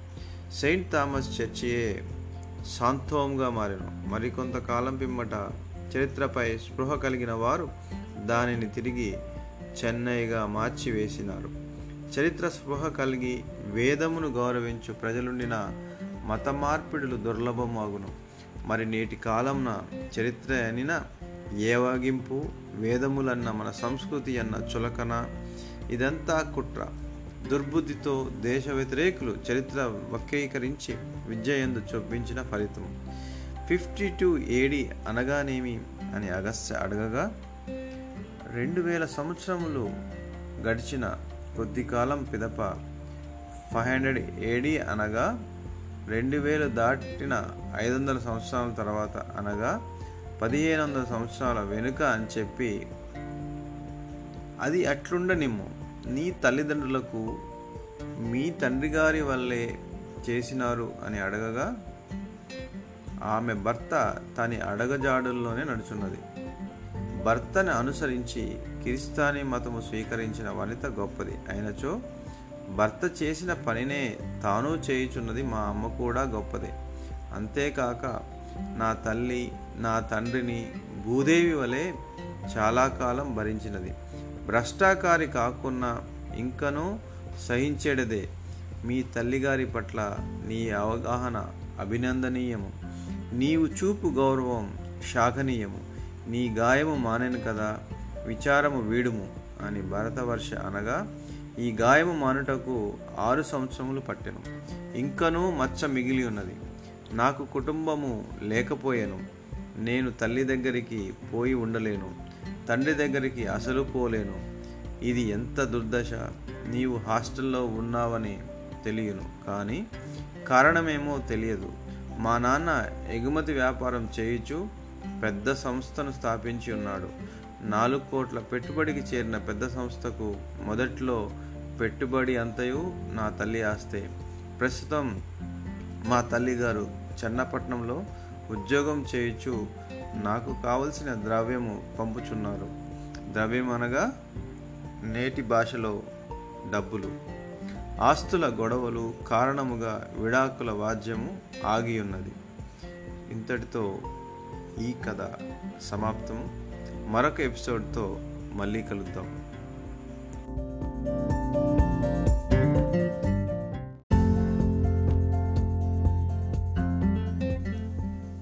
తెలుగు అభిమానులందరికీ నమస్కారం. ఈరోజు కులబాల్ గారు రచించిన భారత వర్ష ఐదో భాగం. నేను మీకు వినిపిద్దాం అనుకుంటున్నాను. అదేమిటో కానీ అదృచ్ఛికము ఏమో కానీ ఈ భారత వర్ష రికార్డ్ చేసినప్పుడల్లా వర్షం పడటం కానీ లేదా వాతావరణం చల్లగా చల్లటి గాలులు రావటం చాలా మధురంగా ఉంటుంది. కథ కూడా అలానే ఉంటుంది. కథలోకి వెళ్దామా? అటు నిశ్శబ్ద వాతావరణంన భారత వర్ష అగత్య పెరటి చెట్టు కింద కూర్చొని మాట్లాడుకొని చుండగా మంజూష లకుమను తోడుకొని వారి ఎద్దుకు వచ్చాను వర్ష కార్యక్రమము ఎట్లు సాగాను సమయం నాకు రాలేకపోయినందుకు విచారించుచున్నాను. ఏమీ అనుకునరాదు అని లకుమ అనగా విచారం ఎందులకు? రాకూడదని నీవు రాలేదు. నీకు అవధాన ప్రక్రియ అని నా వెగుటించునని మా అన్నకు తెలియనులే అని మంజూష హాస్యమాడుచుండగా ఓహో లకుమ ఎప్పుడు వచ్చితివి? పొద్దుపోయి వచ్చితివి పర్వాలేదు కదా అనెను. నీవును దామిని వలె మాట్లాడుచున్నావు. నేడు ఒక వారం రోజులు మా అమ్మ వద్దకు హైదరాబాద్ పోవుచున్నాను. బయట వాహనము నిలిచి ఉన్నది. పోవు ముందు నిన్ను ఒక చిన్న సహాయం మర్దించ వచ్చి తిని అనేను. చేయగలిగిందైనా తప్పక చేతునని వర్ష పలుకగా అద్దె ఎంతైనను? నాకు ఒక చక్కటి ఇల్లు చూచిపెట్టుము నాకు వసతి గృహమునందు స్వేచ్ఛ లేదు. నా కదలికలపై దామిని ఆరాలు తీయుట నాకు మిక్కిలి అప్రియముగానున్నది. కన్నులు మిటకరించు అన్నది. వారు మాట్లాడలాడుచుండగా కాఫీ తెచ్చుటకు మంజూష లోపలికి పోయాను. భారతవర్ష లకుమను ఆగత్యకు పరిచయం చేశాను లకుమ ఆగత్యతో కరచాలనము చేశాను లకుమ దామిని ఉత్తరం ఉత్తమురాలు నీ క్షేమము కోరే ఏదైనానో చెప్పాను అని వర్ష అనగా ఆమె పురాతన పద్ధతులు నా వంటికి పడవు. స్వేచ్ఛాభావములు కల ఏ ఆధునిక స్త్రీ ఆమెను మెచ్చదని లకుమానెను మంజూష లకుమకు కాఫీ ఇచ్చి వర్ష సాయం సంధ్య సమయమైనది అనను. అయినచో అని వర్ష అనగా నేడు కార్తీక పౌర్ణమి మరిచితివా అని గుర్తు చేశాను. ఓహో మరిచితిని. నేడు పౌర్ణమి పూజ కలదు అనను. నీకు ఇటువంటి చాదస్తములు కలవని నాకు తెలియదు. సంధ్యావందనాలు పూజలు వ్రతాలు విసుగు తెప్పించును అని లకుమ ఈ పూజ ఎందుకు చేతులో తెలుసా? పూజకు వ్రతమునకు భేదమెరుగుదువా? అని భారతవర్ష మొదలుపెట్టగానే నేను స్నానం చేసి పూజా వస్త్రము ధరించి వత్తును. ఈలోగా మీ చర్చ ముగియవలను అని మంజుష లోపలికి పోయింది. వ్రతము అనిన? నిర్ణయము? ఒక సంకల్పము? అసలు ఎన్ని సందర్భములు ఉన్నాయో తెలియనా? త్రిసంధ్యలు అందరూ సంధ్యావందనం రోజునకు మూడుసార్లు చేయవలెను. రోజులో మొదటిసారి సంధ్యావందనము రాత్రి యొక్క చివరి భాగము నక్షత్రములు ఉండగా చేయుట నక్షత్రములు లేకుండా చేయుట మధ్యమము సూర్యోదయం అయిన తర్వాత చేయుట అధమము. కానీ మనము సూర్యోదయం అయిన తర్వాత చేయుట ఆచారంగా వచ్చుచున్నది. అని తెలుసుకొనుటకై నీతో స్నేహము అనెను లక్మ అదియును ఒక సుగుణమే. నేటి వారికి పుస్తక పఠనమన్న అత్తి పూచినట్లే. కోటికొక్కడు పుస్తక పఠనం నందు ఆసక్తి కనబరచు అనెను అగత్య తెలుగు మాసములు మాసములెన్నయో తెలియవు. ఇది ఏ తెలుగు మాసమో తెలియదు. ఋతువులెన్నో తెలియవు. పౌర్ణమి అమావాస్యలను ఖాతరు చేయవు దిక్కులు కూడా సరిగా తెలియవు. తూర్పు పడమరం తప్ప ఉత్తర దక్షిణములు తెలియవు. నిన్ను నువ్వు సరిగా గమనించుకుంటివా? అనగా ప్రతిదినము అద్దమున నీ మొహమును చూచుకొనుట కాదు. మానవీయ గుణములు మేధాశక్తి ఎంతవరకు పెరిగినవి చూసుకుంటివా? అని హాస్యమాడు రీతిన వర్ష అనగా నాకు ఏమీ తెలియదని ఇప్పుడు తెలిసెను అనెను లక్మ. ఏమీ తెలియని దానివి దాని గురించి వ్యాఖ్యానించుట తప్పని చదువుకున్న వారికి తెలియకుండా విడ్డూరం అంటూ మంజూస ప్రవేశించను. లకుమ అగస్య ఇరువురు బయలుదేరారు అనగా నేడు అతిథులకు భోజనం పెట్టుట మన సాంప్రదాయం కావున పూజ చూసి భోజనం చేయవలసినదిగా మాలిని గారు కోరింది మంజూష చెంబుతో నీళ్ళు పసుపు కుంకుమలు తీసుకొని వచ్చి దీపములతో తులసి కోటను అలంకరించినంతలో వర్ష స్నానమాచరించి చలువ చేసిన వస్త్రములు ధరించి తాను కూడా పూజలో పాల్గొనను. మంజూష తులసి పూజా గీతమును శ్రీ తులసి ప్రియ తులసి జయమునీయవే జయమునీయవే అని ప్రారంభించి జయహారతి గైకొనవే మంగళ శోభావతివై శ్రీ తులసి అని గీతమును ముగించెను. ప్రదక్షిణ ఆచరించి పూజ ముగించి తర్వాత అందరూ లోపలికి వెళ్ళి పిదప అతిథులకు అన్నకు మంజూష భోజనం వడ్డించుచుండగా నీకు ఈ పాట ఎట్లబ్బెను అని అగత్య మంజూషని అడిగాను. పూజలు వ్రతములు ప్రకృతి ఖగోళగతులను నిత్య జీవితమునకు దగ్గరగా తీసుకొని వచ్చి ఆనందమయము చేయును. వేద జ్ఞానము పనికి వచ్చునని నమ్మకమును పొందినచో అందరూ నేర్చుకోవచ్చు అని చెప్పాను. మీ అమ్మగారు పూజ చేయరాదా అని లకం అడగగా ఈ పూజ చేయరాదు. ఈ పూజయే కాదు ఈ పూజ చేయరాదు. భర్త లేని స్త్రీ మాత్రమే కాదు భార్య లేని భర్త కూడా చేయరాదు అని మంజూష తెలిపాను అట్లే తులసిని స్త్రీ కోయరాదు పురుషుడే కోయాలి. పూజ మాత్రం ఇరువురు చేయవచ్చు. భోజనము ముగిసిన పిదప వర్ష గదిలో గోడపై అతికించి ఉన్న చిత్రము ఆగస్త్య లకమును ఆకర్షించను. అది ఒక పెద్ద వృక్షము. దాని దిగువన వంశవృక్షమని రాసి ఉన్నది ఇది ఎందులకు అని అగస్త్య ప్రశ్నించను. మీ తాతగారి గురించి ఎంత తెలియను అని అడిగాను. చాలా కొంచెము తెలియను అని అగస్త్య మీ తాతగారి నాన్నగారి గురించి ఏమీ అయినా తెలియనా? అని అడగగా ఆగత్య పెదవి విరిచాను మా తాతగారు సైన్యం నందు పనిచేసి రెండవ ప్రపంచ యుద్ధంలో పాల్గొనేది. భారత సైనికులు రెండు లక్షల యాభై వేల మంది పాల్గొనగా ఎనభై వేల మందికి పైగా వీరమరణం పొందింది ఆ కాలమందు సైనికులు గోతులలో రోజుల తరబడి కూర్చొని ఉండేవారు. వారు ఏదైనా ఆరోగ్య నెపమున సెలవు అడిగినా కాల్చి చంపేవారు బయటకు పోవటకు అవకాశం లేక నిస్పృహతో తుపాకీ గొట్టమును నోట్లో పెట్టుకొని కాల్చుకొని సెలవు తీసుకునేవారు. మా తాతగారు వీరమరణము పొందినారు. ఏ సంవత్సరంలో ఎక్కడ చనిపోయారు అని అగస్త్య ఉత్సవంలో అడిగాను. పంతొమ్మిది వందల నలభై డన్క్రిక్ అనే ఫ్రెంచ్ పట్టణంలో జర్మన్ సేన బ్రిటిష్ సేనను అడ్డగించి వెనక్కు పంపింది. అడాల్ఫ్ హిట్లర్ బ్లిట్స్ క్రిక్ అనగా ఒక తరహా మెరుపుదాడి ప్రకారం చేయగా అరవై ఎనిమిది వేల బ్రిటిష్ సైనికులు చనిపోయారు. అందులో మా తాతగారు ఉన్నారని భావన. మా తండ్రి గారు కూడా అట్లే సైన్యం నందు పనిచేసి వీరమరణం పొందినారు. భావన అంటే ఖచ్చితంగా తెలియదా? అన్నాడు అలక్ష్య ఎట్లా తెలియనోయ్? అది యుద్ధము. భౌతిక కాయాలని ఇండ్లకి పంపుటకు ఎట్లు వీలు పడును సమాచారం పంపుట కూడా ఊహ మాత్రమే. నుంచి నలుగురు అక్కడ నుంచి నలుగురు ఈదుకొని ఇంగ్లాండ్ పోయారని అప్పట్లో అనుకున్నారట.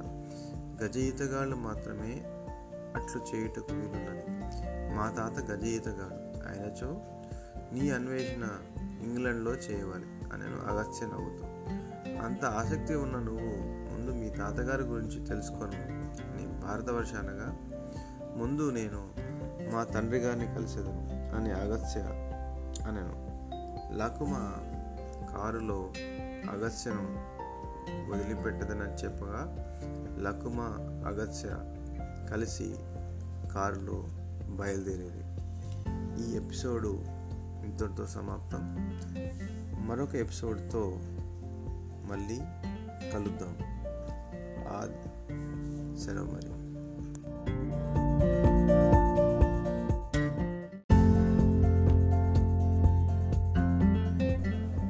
ముంబై మహానగరంలో జెట్ ఎయిర్వేస్ విమానం దిగి అంచగమనమున సాగుచున్న విలాసహస విలాసిత అరుణతారను నర్తకి అనిన నమ్మబుద్ధి కాదు.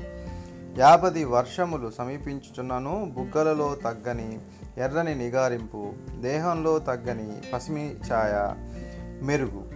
పసివాడని సొగసు కాకున్నను అరవిరిసిన మందారము వలె ముద్దమోము నాట్యదాటికి చిక్కిన నడుము కళ్ళల్లో చురుకుతనము ఆహార్యంలో అహంకారంతో జక్కిన చెక్కిన తీరైన శిల్పములా చూచువారికి తరలి వెళుతున్న తెలుగువారి తరతరాల వారసత్వ సంపదలా కనిపించెను. సూర్యకాంతి పడటంతో మిలమిల మెరుచుచున్న అరుణతారను చూచిన ఓ వృద్ధ ప్రయాణికుడు మరొక ప్రయాణికుడితో ఎవరో ఈ చెకుముకి లకుముకి చందమున నా డెందమును పరిగ్రహించెను అనెను. అందుకు ఆమె పక్కనే నడుచుచున్న మొండి కట్టే ఎవడో ఈ నల్లని తుమ్మమొద్దు వలెనున్నాడు. ఆమె చేతిని చురుగొనుటయే కాక చూర్ణము చేయుచున్నాడు అనగా మొదటి ప్రయాణికుని ముఖము వివర్ణమయ్యను. విమానాశ్రయ నిష్క్రమణ ద్వారం వద్ద నుండి బయటపడిన అరుణతార తనకై ఎదురుచూచుచున్న రథము నదిలోహించగా పక్కనున్న పురుషుడు ఒబరాయ్ అనను రథము దూసుకుపోయెను. ఒబరాయి నందు రథము దిగగానే ఆమెను సాధారణంగా తురయ టెలిఫిలిమ్స్ వారు సమావేశ మందిరంకు కొనిపోయిరి. విద్యుద్దీప కాంతితో దగత్ దగామానయై ప్రకాశించుచున్న సమావేశ మందిరమున విద్యుత్ దీపములతో పోటీ పడుచున్న ఉన్నత రంగస్థలంపై కూర్చొని ఉన్న తారలందరూ అరుణతార ప్రవేశముతో వెలవెలపోయిరి. వారందరి మధ్యలో ఆమె తారల మధ్య చంద్రుని వలె కనిపించను. ద్రోణదళముల వంటి ఆమె కనులయందు విద్యాస్పర్ధలో గౌడ డిండమును భట్టును ఓడించి అతను కంచు డక్కను పగలగొట్టించిన శ్రీనాథుని విజయగర్వము అనేక మేటి నర్తకీమల్ల శృంగార నాట్య భంగిమల భంగపరిచి వారి స్థానములను కొల్లగొట్టిన ఆమె ముఖమునందు తొనకిసలాడ కాతులీనుచున్న ముఖమునే అందరూ చూచుచుండిరి.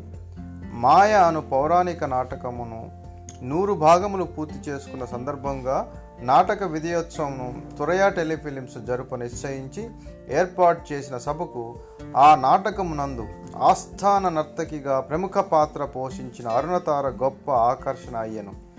ఆమెపై ప్రశంసల వర్షము కురిసెను. కొందరు ఆమె నటనను పొగడగా మరికొందరు ఆమె నాట్యమును పొగిడిరి. కొద్దిమంది ఆమె అందమును పొగిడిరి. ఎవరో ఒక రసిక శిఖామణి కేరళ నుండి ఎంపికైన ఎగువ సభ సభ్యుడు శృంగారోత్సవమున పుష్పము గుచ్చం ఇచ్చి నెపమున తోలపడి ఆమె కుచాగ్రములను సృశించెను. అది చూచి ఒక సభికుడు ఏమి సాహసము? ఏమి కొంటెతనము అని వ్యాఖ్యానించెను. అది విని మరొక సభికుడు అది సాహసం కాదు దౌశ్యము కొంటెతనము కాదు క్రొవ్విదము. అయినను నేటి భారతదేశంలో వయసు మళ్ళిన రాజకీయవేత్తలు సిగ్గు ఎగ్గు మరిచి ఇటువంటి పనులు చేయుట సాధారణమాయను అని సరిపుచ్చుకొనెను. ఈ స్త్రీలోలుడు మొన్ననే మూడవ భార్యను మట్టుపెట్టి ఇంకను పరస్త్రీల చుట్టూ భ్రమరము వలె పరిభ్రమించుచున్నాడు అనెను. అందుకు పొరుగువారు నవ్వి స్త్రీ అనిన తేనెపెట్టు కదా ఒక భ్రమరమేమి? కర్మ. అనేక భ్రమరములు తిరుగుచుండును. అందు నేనొక భ్రమరమును. నువ్వు నువ్వవ్వాలనని నా ఆకాంక్ష. ఆమె పెట్టి ఒక చలనచిత్రం రూపొందించవాలని యోచించున్నాను అనెను. ఇచ్చట కామాతురులు వెచ్చుగా ఉన్నారు అని పక్కవాడు వెనుక వరుసకు మారిపోయాను. కొద్ది మంది ముఖ్యులు ప్రసంగించిన పిదప ముంబై విశ్వవిద్యాలయ పురాణ విభాగాధిపతి ముంబై విశ్వవిద్యాలయంలోని పురాణ విద్యకు మంచి ప్రజాదరణ లభించిందని టెలివిజన్లో పౌరాణిక మరియు చారిత్రక నాటకాలకు ఆదరణ పెరుగుట వల్లే ముంబై విశ్వవిద్యాలయంలోని సంస్కృత మరియు పురాతన కోర్సులపై విద్యార్థుల ఆసక్తి పెరిగినని సంస్కృత కోర్సుల ప్రవేశాలు గత రెండేళ్ళలో గణనీయంగా పెరిగినని అదనంగా ఈ సంవత్సరం సంస్కృతం కోసం రెండు తరగతులు పూర్తి సామర్థ్యంతో నడపటం ఇది మొదటిసారి అని చెప్పుచు నేను చాలామంది విద్యార్థులను వ్యక్తిగతంగా తిరస్కరించి వచ్చాను. వచ్చే ఏడాది ప్రారంభంలో రావాలని వారిని కోరాను. సంస్కృత కోర్సులు తులనాత్మక పురాణ శాస్త్రం నందు comparative mythology post graduation diploma course ప్రవేశం గత రెండేళ్ళలో అతిపెద్ద పెరుగుదలను చూసింది. ఇత్తటి విజయానికి కారణమైన దర్శకులు మరిన్ని చారిత్రాత్మక పౌరాణిక నాటకాలు ఎంపిక చేసుకోవాలని కోరాను. ఆమె నటీ నటులను కొనియాడి ముఖ్యంగా ఈ విజయంలో సింహభాగం నర్తకీమని అరుణతారదే అన్నారు. సమావేశ మందిరము అంతా కరతాల ధ్వనులతో నిండెను. సమావేశం ముగిశను. అందరూ వెడలిపోయిన పిదప అరణతార మెల్లగా సమావేశ మందిరం నుంచి నిష్క్రమించి నడుచుచుండెను. నేను ఒక విలాస మందిరము నిలిపిపెట్టి ఇంచి తిని ఈ రాత్రికి మనము ఈ తదుపరి చిత్రము గురించి చర్చించవల్లని అరుణతార పక్కనే ఉన్న నల్లని వ్యక్తి ఆమెని వేధించుచుండెను. అరుణతార వద్దని వారించుచు నాయుడు గారు మీరు నాకు అవకాశాలు ఇచ్చినారు. అని కృతజ్ఞతతో నేను మీకు మారాడలేకున్నాను. మీరు ఇంత దూరం వచ్చి ఇక్కడ సమావేశంలో పాల్గొనట విడ్డూరంగానున్నది నిజము చెప్పవలనన్నా మీకు ఈ పౌరాణిక నాటకమునకు ఏమీ సం సంబంధం అంటూ లేదు బుల్లితెరకు మీకు బాధారాయణ సంబంధమైనను కలదా. సంవత్సరం క్రితమే నాకు అవకాశము ముఖ్యమైనవి నేను రాజకీయ రంగంలో చేరి నిత్యము నిప్పులు నడుచుచుంటిని. వెలుగు పార్టీలో మహిళా అధ్యక్షురాలిగా నా మనుగడే ప్రశ్నార్థకమయ్యను. రేపు హైదరాబాద్లో జరుగు పార్టీ సమావేశమున నా భవిష్యత్తును నిర్ణయించు అంతేకాక నా కూతురు రేపు హైదరాబాద్ చేరుకొను. రాత్రికి నేను ఇచ్చట బస చేసిన అది నాకు మరణ శాసనమగును నేను చలనచిత్రములందు ఆశలు త్రుంచుకుంటుని. మీకు ఏమి కావలనో నాకు తెలియను. కానీ మీకు కావలసినది ఇచ్చట ఇప్పుడు సమయం కాదు అనగా నీ అందము చూసి మనసు పడి వచ్చి తిని నన్ను నిరుత్సాహపరచకు. నేను చలనచిత్ర నిర్మించలేనని మన ఇరువురికి తెలియను. కానీ నిన్నూరక రమ్మనను అని కొంత డబ్బు తీసి నాయుడు ఆమె చేతిలో కుక్కుటకు ప్రయత్నించగా అది ఘర్షణకు దారితీశాను విసిగిపోయిన నాయుడు అరుణతార చెంప చెల్లుమనిపించి ఆ డబ్బు అక్కడ విసిరేసి వెళ్ళిపోయాను. ఆ దృశ్యము చూడగానే ఇద్దరు పాత్రికేయులు నాయుడు వెంటపడి ఒక్కడ పనిచేయు ఒక కుర్రాడు? ఆ డబ్బును ఏరి నాయుడికి అందజేశాను అరుణతార అవమాన భారంతో మసక వెలుతూరులో ఒక ఉపాగ్రహంలోకి వెళ్ళి ఒక బల్ల వద్ద కూర్చొని పండ్ల రసము తాగుచుండగా ఆమె మనసు కుదుట పడసాగాను. ఇంతలో ఆమె మీద ఒక చెయ్యి వాలెను. మసక వెలుతూరులో అతడు వెంటనే కనిపించలేదు. కానీ కొద్ది సమయంలోనే అరుణతార అతడు ఎవరో గ్రహించెను. నా పేరు శశాంక. మా పార్టీలోకి నిన్ను ఆహ్వానించుటకు వచ్చి ఉన్నాను. మా పార్టీ జాతీయ పార్టీ. నీవు పనిచేయుచున్న ప్రాంతీయ పార్టీ కన్నా వెయ్యి రెట్లు మెరుగు. నీ వంటి ప్రజాదరణ గల తారామణులు ఉండవలసిన అవకాశం కానీ పంకీలమున కాదు అని ఆమె పడుతున్న శ్రమను హెచ్చు చేసి మాట్లాడి ఆమె ఖేదమును బాపి నీవిప్పుడు తాగవలసినది పండ్ల రసం కాదు అని మెల్లగా ఆమె పక్కనే ఉన్న పానశాలలోకి తీసుకొని పోయాను మధువు సేవించి మగువ శాంతిని పొంది ముదముగా చిలకరించే వన్నెలు కోమలాంగి పట్టు తప్పే రసికుడు సురతమూహించుకొనుచు మధువు కొంటెను మత్తెల్లె మగువ సొగసు మత్తెక్కి పొక్కిన శశాంకుడు ఆమె సౌందర్యమును శ్లాఘించి చేతికి ఉన్న వజ్రపుటుంగరామును కానుకగా ఇచ్చి నాకు ఎల్లప్పుడూ ఇక్కడ ఒక విలాస మందిరము నిలబెట్టండి నిలబెట్టబడి ఉండనని చెప్పి మృద భాషములు లాలనకు కరిగి మదిర ప్రభావములు వలక లాలన లావణ్యములను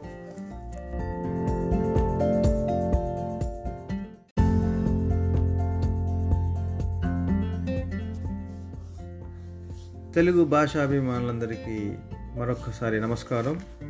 ఈరోజు పూల గారు రచించిన భారత వర్ష నుంచి ఏడవ భాగాన్ని విందామా మరి? మొదలు పెడదాము. అది గచ్చిబౌలినందొక విలాస భవంతి. ద్వారక పైన తారాదిపుడు వెలిసిపోయినను మబ్బు మందారముగా నుండుటచే సూర్యప్రభ కానరాకుండెను. చెట్ల మధ్య పిట్టలు కూయిచుండెను. చల్లగాలి వీచుచూ తెరిచి ఉంచిన కిటికీల ద్వారా శయన మందిర లోపలికి వచ్చి పలుచని లో వస్త్రములతో నిద్రించుచున్న లకుమని తాకెను. లకుమ కనులు తెరిచి కిటికీ గుండా ఆకాశము కాంచి చిటపట చినుకులు విని అతిశయపడి చిందులు వారి తల్లి గుర్తుకు రాగా రాగమతిశయించి అమ్మా అమ్మా అని పిలుచుచు పక్కనున్న పడక గదిలోనికి పరుగు తీసెను.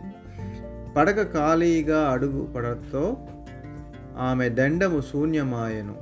ముఖమున నిరాశ అలముకొనగా అమ్మ ఎప్పుడు ఆడి తప్పదు నేడేల ఇట్ల జరిగినని అనుకొనుచుండగా మృదంగ వాదము ఆలాపన వలె వినిపించుచున్నది. ఎక్కడ చచ్చినేయు కదా ఈ కేశవుడు అనుకొనుచు పక్కనున్న మరొక పదక గదిలోకి తలుపు తోసెను. లకుమను చూడగానే కేశవుడు వాదన మాపి అమ్మగారు వచ్చినారు రాత్రి మీరు భోజనం చేసి పడుకున్న తర్వాత అని చెప్పాడు. కేశవుడు. ఇంతలో పూజ గదిలో గంట మోగుతున్న చప్పుడు తల్లి దగ్గరికి పరిగెట్టింది లకుమ. స్నానం చేయకుండా పూజా మందిరం నడిగడరాదని చెప్పినను లేడి పిల్లవలే దుముకుచు వద్దని వారించినను లకుమ తల్లిపై పడెను అతిగా లాలించటం వల్ల పూర్తిగా చెడినావు. స్నానము చేసి రమ్మని తల్లి కఠినం అభినయించినను ఊహూ ఊ అని ఊగుచు తల్లి వద్దనే చిందులు వేయుచుండెను. అతి గారాభమున నెత్తి నెక్కించుకుంటుని కదా అని కూతురిని ప్రేమతో కౌగులించుకొని ముద్దాడెను. ధృతరాష్ట్రుని అతి గారాభము దుర్యోధనుడు చేటు తెచ్చినని మరువకము అని మెల్లగా చెవి వద్ద చెప్పాను. నీ బాల్యమిత్రురాలు దామిని నీకు తెలుగును అంటించగా అది నాకంటించినావు. ఇప్పుడు పురాణములు అంటించుచున్నావు అని లకుమ హాస్యమాడుచు త్వరలో నీవు హరికథ భాగవతారిని అగుదు ఏమోనని సందేహము కలుగుచున్నది అనెను. తల్లి కూతురు వెంట పడగా కూతురు చిక్కక ఇల్లంతయు పరిగెడుచుండెను. బల్లలు కుర్చీలు చుట్టూ తిరుగుతూ పక్కల మీద నుంచి దుముకుతూ పరిగెడుచున్న లకుమ వెంట పడుచు నీకు నీకు దేహశుద్ధి చేయవలే అనుచుండగా లకుమ స్నానాల గదిలోకి దూరి నా దేహశుద్ధి నేనే చేసుకుందును. నీకెందుకు శ్రమ అమ్మ అని తలుపు వేసుకొనేను. డెనిమ్స్ జీన్స్ బిగుతైన టీషర్ట్ ధరించి వచ్చిన లక్మన్ చూసి బకో షూటింగ్కు పోయినప్పుడు ఎందులకి ప్రయాస వస్త్రములు ధరించుట? మెరుగు కదా అని అరుణతార అనెను. కేశవుడు వార్తాపత్రిక వచ్చినని లకుమ చేతికి అందించెను. పత్రికలోనక తా కాగితమంత వర్ణతార బొమ్మలతో కూడిన వ్యాసము చూచి నిజము చెప్పవలనన్న నీవును జీన్స్ ధరించవలను. నీవు జీన్స్ ధరించినచో పురుషులు మతిస్థిమితము కోల్పోవదు. అనేక సార్లు జీన్స్ అనే అధునాత వస్త్రం ధరించితివి కదా నీవలే నేను అనుచుండ. చూడమ్మా పై మెరుగులు చూసి నేను వెల్లడి మార్గమున వెళ్ళవలనని ఉవ్విళ్ళురుచున్నావు. నేను వెల్లడి మార్గము కడు కఠినము. నేను చూపిన మార్గము నడిచిన అది శ్రేయస్కరం అని తల్లి అనుచుండగా లకుమకి ఉల్లాసము జచ్చి అల్లాటము గల్లి చేతిలోనున్న దూర నియంత్రణ బిల్లను నొక్కి గోడపైనున్న దూరదర్శ పలకమును ప్రారంభించింది. అనగా రిమోట్ చేతిలోకి తీసుకొని టెలివిజన్ని ఆన్ చేశాను. మాయా విద్యోత్సవ కార్యక్రమం ప్రసారం అగుచుండెను అరుణతార ముఖము పదే పదే తెరపై మెరుచుచుండెను ఆమె వంపు సంపులు ప్రస్ఫుటమగుచుండ అకస్మాత్తుగా వేదికపై ఆమె పక్కనే కూర్చున్న వ్యక్తిని చూసి అమ్మా నిన్న నీతో పాటు నాయుడు గారు వచ్చారా? నాకు చలనచిత్రములలో నటించవలనని కోరికగా ఉన్నది నీవు సిఫార్సు చేసిన నాయుడు గారు కాదనరు.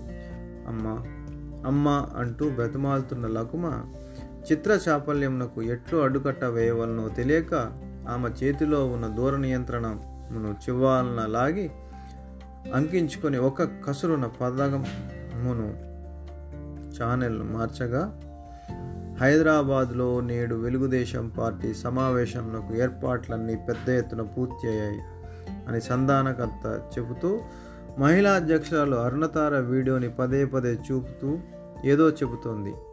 నేను చదువుకోకపోవడం వల్ల ఈ వృత్తిలోకి వచ్చి తిని వృత్తి కోసం వేషం తప్పటలేదు. ఈ వృత్తి కంటే కత్తులపై నడుచుట మిన్ను. నిన్ను చదివించుకుంటున్నది ఈ రొంపియందు లాగుట కాదు. చదువుకున్నను గౌరవ డాక్టరేట్ పొందవచ్చును. చదువుకోకున్నను డా గౌరవ డాక్టరేట్ పొందవచ్చును. డాక్టర్ అరుణ తారణాన్ని వ్రాసుకొనవచ్చును. డబ్బు ఉన్నచో అన్ని సుసాధ్యమగును కదా? ఇరువురికి పలహారము పట్టుకొచ్చిన కేశవుడు వాటిని బల్లపై నుంచి చిన్నమ్మగారు మీరు కోప్పడనన్నచో నాదొక మనవి అని అనెను. సర్లే చెప్పు అని లకుమ అనగా కేశవుడు గౌరవ డాక్టరేట్ను పేరు మందు వాసుకొనకూడదు. కార్డులపై ముద్రించకూడదు.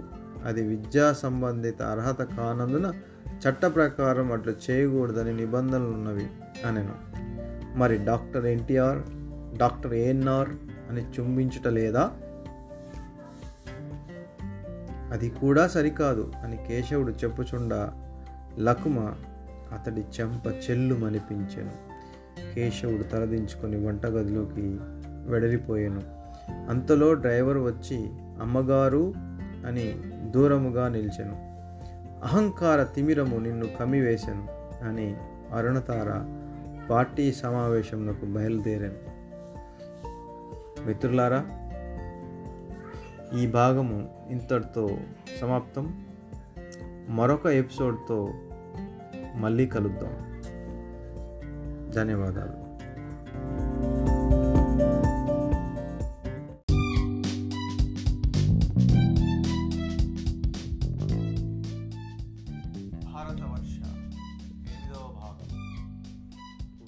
తడిసిన నల్లని రహదారిపై తెల్లని వాహనము మెల్లగా సాగుచుండ చెరువున బకము వలె మెరియుచుండే. ప్రకృతి చూపరులకు కడు రమ్యముగానున్నది. రథాంతరంగమంతయు నిశ్శబ్దము రాజ్యమేలుచుండ. రమణి అంతరంగమున ఆలోచన తరంగములిట్లు చెలరేగుచుండే. నేడెందుకో మనసు వికలముగానున్నది. ఈ వర్షం ఎందులకు గీతూ పిట్ట రాయబారము వలెనున్నది. ఇది ఎట్టి దుశ్శకునమో కదా పార్టీ కార్యక్రమాలకు పిలువకున్నను పోయి తిని సమావేశములు జరిగినను నిధియే తీరు. ఆహ్వానం ఉండదు. మంచి రోజుల కొరకు ఆశతో ఓర్పుగా ఎదురు చూసిన నాకు నేడింకమ పరీక్ష వలె దోచుచున్నది. కొద్ది గంటలెట్లు గడిచినో గాని వేదనాభరిత వేదిక నుండి భవంతి బయటకు వచ్చి చూడ వాన ఉధృతి. పెరిగి ప్రకృతి ఆమె మనసుకు ప్రతిబింబము వలె నగుపించెను. రధికుడు ఛత్రము బట్టుకు వచ్చుచుండెను. దయ్యపు తాడిని ఏడాది పొడుగున గలలు వేసి పిందె పాటుననే రాల్చివేయు తాటి చెట్టు తప్పుదారి ఒక కాయ నిలిచిన దానిలో ముంజ కట్టి ఉండదు. సాకిన ఫలసాయ మీరి తినే ఇండును కదా. పెదవి విప్పి పలకరించిన వారు కారు. పెద్దలు ముఖము తిప్పి చూచిన వారు కారు పిన్నలు సభ్యులందరూ కూడబలుక్కున్నట్లు ఏకరీతిన క్షోభ పెట్టినారు కదా. పెక్కు రాసీనులైన రంగస్థలమున శిరాచ్ఛేదనానుభూతి పొందిన అరుణతార ముఖము వివర్ణమయ్యను. కాళి క్రింద భూమి కంపించుచుండ శోకభారము అడుగులు మందగించ శరీర భారం అధికమైనట్లు తోచుచుండు. వేదిక విడిచు వెనుదిరిగి చూచిన దృశ్యము కన్నీటి పొరలయందు అగుపించిన తొడెంపు నవ్వుల ముసిముసి నవ్వుల ముఖముల అడుగడుగు కనులయందు మెదులుతూ తోడేళ్ళను తలపింప అడుగొక సమ్మెట దెబ్బ వలె పడుచుండే. తలలో ముచ్చెమటలు పోయిచుండ అరుణతారకు బాల్యమున గోపాలాచారి గారు చదివించిన పెద్ద బాల శిక్షణందు పద్యము వసుదేవ కుమారక కావుము నామాన మనచు కామిని వేడన్. ఆ వనజాక్షికి నిశ్చితి శ్రీ వనయక్షయ వన్ మంటంచు చీరలు కృష్ణ. స్ఫురణకు వచ్చను. స్వామినాయుడు ప్రభుత్వం నీవును చొరలేకున్నావా మురారి? ఈ జుత్తుల మారి కత్తెర కాడు నిన్నును వశపరుచుకునేలా ప్రాణమును తల్లడపరిచి అహర్నిశలు పార్టీ కొరకు శ్రమించి స్త్రీలోలు ఎంతకు కంటెంపినను. మారాడక అవమానాలెన్నియో దిగమింగి ఎంత ప్రయాసపడినను. కడకు మిగిలినదేమి? ఘోర పరాభవము తప్ప. వేదికపైనున్న నేను తప్ప అందరూ ప్రసంగించింది అందరికీ అవకాశం ఇచ్చెను నాకు తప్ప. నాకు మాటలాడుటకు అవకాశం ఇయ్యకున్నను. నా ఊసైనా నెత్తలేదు. సమావేశం ముగిశాను సర్వ సంబంధములు ముగిశాను అందరినీ కలుపుకుపోవాలని చెప్పాడు స్వామినాయుడు నన్ను మాత్రము వేరుపరిచెను. ఎంగిలి మంగళం వలె నన్నావల పారవేశను కదా. కటకట స్వామినాయుడు ప్రాభవం నాకు పరాభవ ప్రారంధము హృదయాంతరంగంలో నిప్పులు కీలలగరించుచుండె కన్నీరు బొటబొట కారుచుండ ప్రసార మాధ్యమ మిత్రులు రాబందుల వలె కమ్ముకొనుచుండ. ఇంతకాలము రహస్యంగా రోసి బహిరంగంగా నవ్వితిని. నేడా అక్కర తీరిపోయాను అని భావించి దృశ్య మాధ్యమ బృందములు పరివేషిత అరుణతార కడుపు అవిషిపోవ నిజము వెల్లడించను. విదప వాహన చోదకులకు జీతమిచ్చి ఒక వారం రోజులు నీ తల్లిదండ్రుల్ని చూచిరమ్ము అని సెలవుపై పంపి తాళములు తీసుకొని ఆత్మహత్య చేసుకున్నట్టుకు పథక రచన చేసుకొని సియ స్వారథ్యమున సాగిపోయాను. అడిగిన జీతం బియ్యని మేడి మలుపు దొరను గోల్చి మిడుకుట కంటే వడిగల ఎద్దుల గట్టుక మడి దున్నుకు బతకవచ్చును మహిళో సుమతి. నాకు జీతము ముట్టి ఆరు నెలలాయను. ఇనప గజ్జల తల్లి ఇంటిని వీడదాయను. వలే ఆలోచించిన నేను చచ్చి నేటి కార్నర్లై ఉండవాలి. ఇంట్లో ఈగల మోత బయట పల్లకీ మోత ఎన్నట్లు పైకి చెప్పుకుంటూ పెద్ద దృశ్య మాధ్యమ వార్తా సంస్థ ఉద్యోగం వరిష్ట పాత్రికేయుడు ప్రజాదరణ లేక అనేక వార్తా సంస్థలు దివాళా మార్గమున పయనించు అందు మా సంస్థ కూడా ఉన్నది. మా సంస్థను అమ్మివేయుటకు మా యజమాని సిద్ధముగా ఉన్నాడు కొనుటకు ఎవడైనాను రాడా మా కడుగండ్లు తీరవాయని బేహరుల వలె ఎదురు చేర్చుచున్నాము మేమే ఆశావాదంతో ఉండగా నీకేమి వచ్చాము చిరకాల మిత్రుడు దుర్గాప్రసాద్ కొండ ఎక్కి దూకుటకు నీకేమి కారణం? అని జబ్బపట్టి లాగి తన కార్యాలయమునకు తీసుకొని పోయి ఏహ ఏకాంతమునందు హితవు చెప్పాను. నాది ఆర్థిక సమస్య కాదు మానసిక సమస్య. ఇంత అవమానం ఎట్లు సైతను? అత్యంత హేయంగా అవమానించబడ్డ స్త్రీ ద్రౌపది. నాకు జరిగిన అవమానం అంతం కంటే ఎక్కువగానున్నది. బలగర్వితుడు అధికార మదాంధుడు తాననెవరూ ఏమీ చేయలేరు అనుకునే రావణుడు బలవంతంగానే సీతనెత్తుకుపోవుట. ఆ అనుమానంతో రాముడడవులకు పంపుట అవమానం కాక సన్మానమా? వంచనతో ఇంద్రుడు అహల్యను బలత్కరించి చెరుచుట రావణుడు రంభను చెరుచుట అవమానం కాక సన్మానమా? విశ్వామిత్రుని తపస్సు భంగం కలిగించాలని రంభనే ఆదేశిస్తాడు ఇంద్రుడు. తన పర్వాలన్నీ చూపిస్తూ విశ్వామిత్రుడు ఎదుట నిలబడి పాట పాడుతూ నిల్చుంది రంభ. అంతకుముందే మేనక ద్వారా దెబ్బతిన్న విశ్వామిత్రుడు రంభ అందాన్ని చూసి ఆశపడలేదు. నా తపస్సునే భంగం చేస్తావా? రాయి అయి పడి ఉండు అంటూ శపిస్తాడు. పదివేల ఏళ్ళ పాటు రంభ అలా శిలలా ఉండాల్సి వచ్చింది. కానీ మా సభలో ఎదుట గొప్ప ధర్మవేత్తలుగా పేరు పొందిన వారు చూస్తుండగానే గుడ్డలు లాగివేయబడే హీనాతిహీనమైన పరాభవం ద్రౌపదికి జరిగింది. ఓ అదా నీ ఖేదమునకు కారణమైన చో వినుము చిన్నప్పటి నుంచి పులాందేవి పశువులు కాచింది పడవలు నడిపింది పాముల్ని కొట్టింది బరువుల్ని మోసింది. పదకొండేళ్ళ వయసులోనే బాల్య వివాహంకై గురై ఐదేళ్ళ వయసులో భర్త లైంగిక హింసలను తండ్రికున్న కొద్దిపాటి ఆస్తిని కాజేసిన దగ్గరి బంధువుల మోసాన్ని చిన్ననాడే ప్రశ్నించి దెబ్బలు తిన్నది. అవహేళనలకు పోలీసులు తప్పుడు కేసులు దెబ్బలు లైంగిక దాడులకు గురైంది.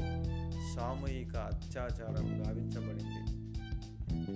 రూపా డియోల్ బజాజ్ అనే పరిపాలనాధికారికే తప్పలేదు. పంజాబ్ సింహం అని పేరుగాంచిన రాష్ట్ర అత్యున్నత పోలీస్ అధికారి డైరెక్టర్ జనరల్. ఆమె పృష్ఠభాగంన తాకినందు నిస్సహాయముగా శోకించడం మినహా ఏమీ చేయలేక ఎంత ఎత్తుకుపోయినను ఆడది చివరకు ఆడదే అని చెప్పి వగసి ఉండలేదా? ఢిల్లీకి చెందిన వర్షా జోషి మరొక పరిపాలనాధికారి ఇటువంటి లైంగిక సమస్యలను ఎదుర్కొని ఎంత అవమానం పొందినో తెలుసుకున్నచో నీవిట్లు మాట్లాడవు. గుజరాత్కు చెందిన రీజు బఫ్నా అనే మరో పరిపాలనాధికారి ఇటువంటి లైంగిక వేధింపులు ఎదుర్కొని భారతావరణ ఇటువంటి పురుష పొంగవులు అడుగడుగున విన్నారని వ్యాఖ్యానించింది. ప్రతిదాడిని ఎదుర్కొనను భారతావనిని నిందించుటను అందరూ తప్పుపట్టగా దిక్కుతోచక క్షమాపణ చెప్పి తన వాక్యాలను ఉపాసంహరించుకుని అనేక స్త్రీలు ఉన్నత స్థానములలో బాధను చెప్పలేని స్థితిలో ఉండగా నీవు దృశ్యమాధ్యమ ముఖాముఖి నందు సోమినాయుడిని తుత్తినీయలు చేసిన వనితవు నీవే.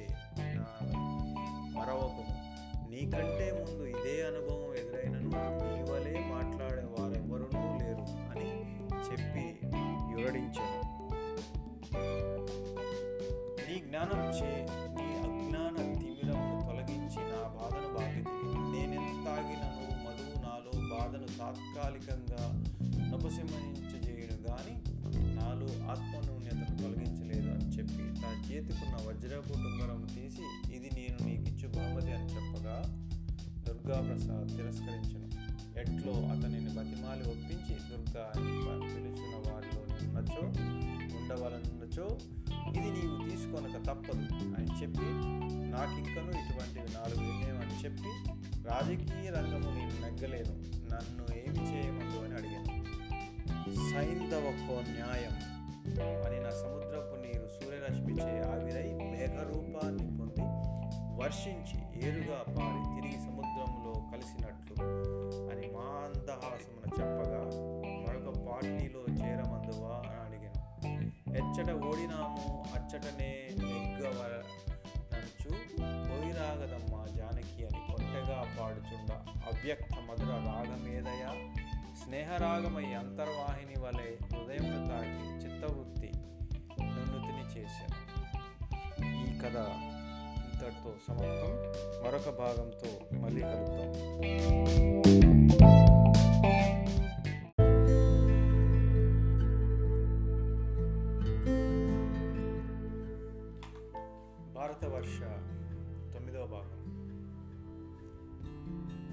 సర్పము కుబుసమును అంటే దాని మృత చర్మం విడిచినట్లు నిస్పృహ కుబుసమును విడిచి మిక్కిలి యపశమును పొంది పొద్దుగూకు సమయమునకు ఇంటికి చేరిన అరుణతార అశ్రువులు నిండిన నేత్రములను ఒత్తుకొనుచున్న కేశవుడు కనిపించాడు. ఎదురుగానున్న దూరదర్శిని తెలియంతట అరుణతార విషాదభరిత. ఆమె కంట కన్నీరు బొటబొట కారుచుండ. పరితాపము నుండి ఆక్రోశించుచుండెను. కేశవుడెందుల కేడ్చుచున్నాడో గ్రహించిన అరుణతార వెంటనే దూరదర్శిని ఆపుచేశాడు పదునారేండ్ల పసివాడు కేశవుని తలనిమిరి లాలన చేసి ఎంతసేపు పిల్లవాడు రెండు చేతులు జోడించి దేవత ముంగిట నిలిచినట్లే నిలిచినాడు. లకుమ కానరాదని అడగగా చిన్నమ్మగారు స్నేహితులతో బయట కేగినార చెప్పాను. సరే అదయును ఒకందుకు మంచిదే అని అనుకొనుచుండ పరుగు పరుగున లోనికి పోయి వచ్చినాడు. సోఫాలో కూర్చొని కండ్లు మూసుకున్న అరుణతార తల వెనుకకు వాల్చి కొద్ది నిమిషములు అట్లానే ఉండెను. కండ్లు తెరిచి చూచునంతలో కేశవుడు మంచినీరు తేనీరు అందించెను.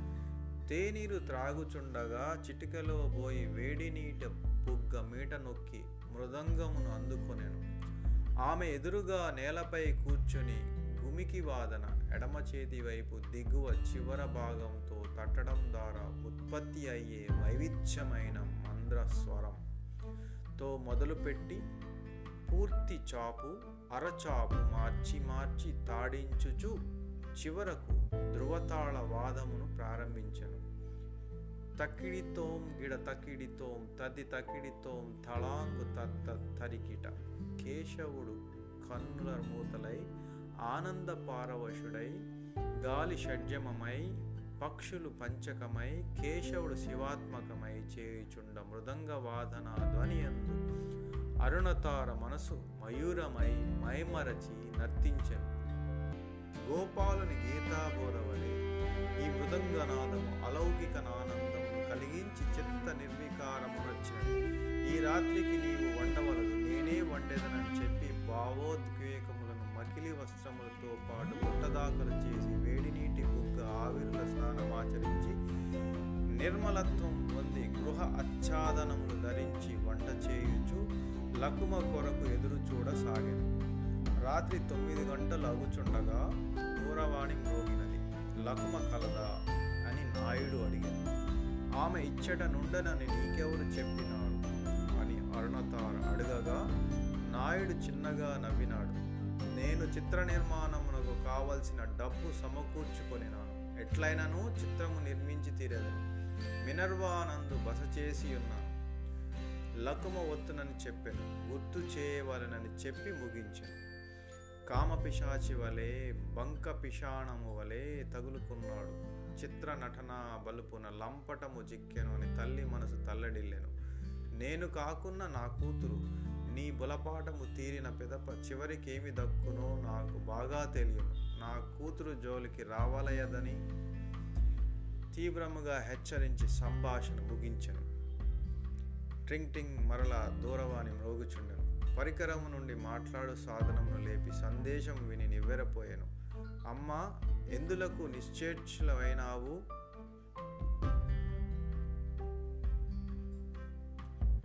అని కేశవుడు అడిగెను. లకుమ వాహనము నడుపుచుండ ప్రమాదము సంభవించెను. వాహనము బురదలో దిగిపోయి నడవకున్నది. మరుక్షణం కుర్రవాడు అమ్మగారు మీరు ఆందోళనలో ఉన్నారు. మీరు కూర్చొనిన నేను నడిపెదనని శ్వేతవాహనమును పరిగెత్తించెను. ఒక గంట తర్వాత ఊరికి దూరముగానున్న నిర్జీవ ప్రదేశమునకు చేరెను. అచ్చట ముగ్గురు అమ్మాయిలు నిలబడి ఉన్నారు. కేశవుడు వారి యొద్ద వాహనమును నిలపగా అరుణతార దిగి లకుమను చూసి ఏమి జరిగినని కంగారుగా అడిగాను. పక్కనున్న అమ్మాయిలు ఎవరో తుంటరి కుర్రవాళ్ళు మమ్మల్ని ఏడిపించవలని కొద్దిగా రాసుకొని పోయినారు. లకుమ కంగారుగా వాహనమును రహదారి పక్కనున్న గొంతులోకి దింపివేశాడు. వాహనమును పరికించి చూసి పెద్ద దెబ్బయే తగిలినట్లు గోచరించుచున్నది వరద అంటుకొని ఉండుట వలన స్పష్టముగా కనబడట లేదు కానీ ఇది చిన్నగా రాసికొని పోవట కాదు. నిజము చెప్పినచో సరే లేనిచో మీ తల్లిదండ్రులను పిలిచి మాట్లాడదనని అరుణతార పలకగా మా స్నేహితులు విక్కము వేసి ఇందు మా తప్పు ఏమీనూ లేదు. మేము ఎంత వద్దని చెప్పినను. మీ అమ్మాయే వారిని కవ్వించినది.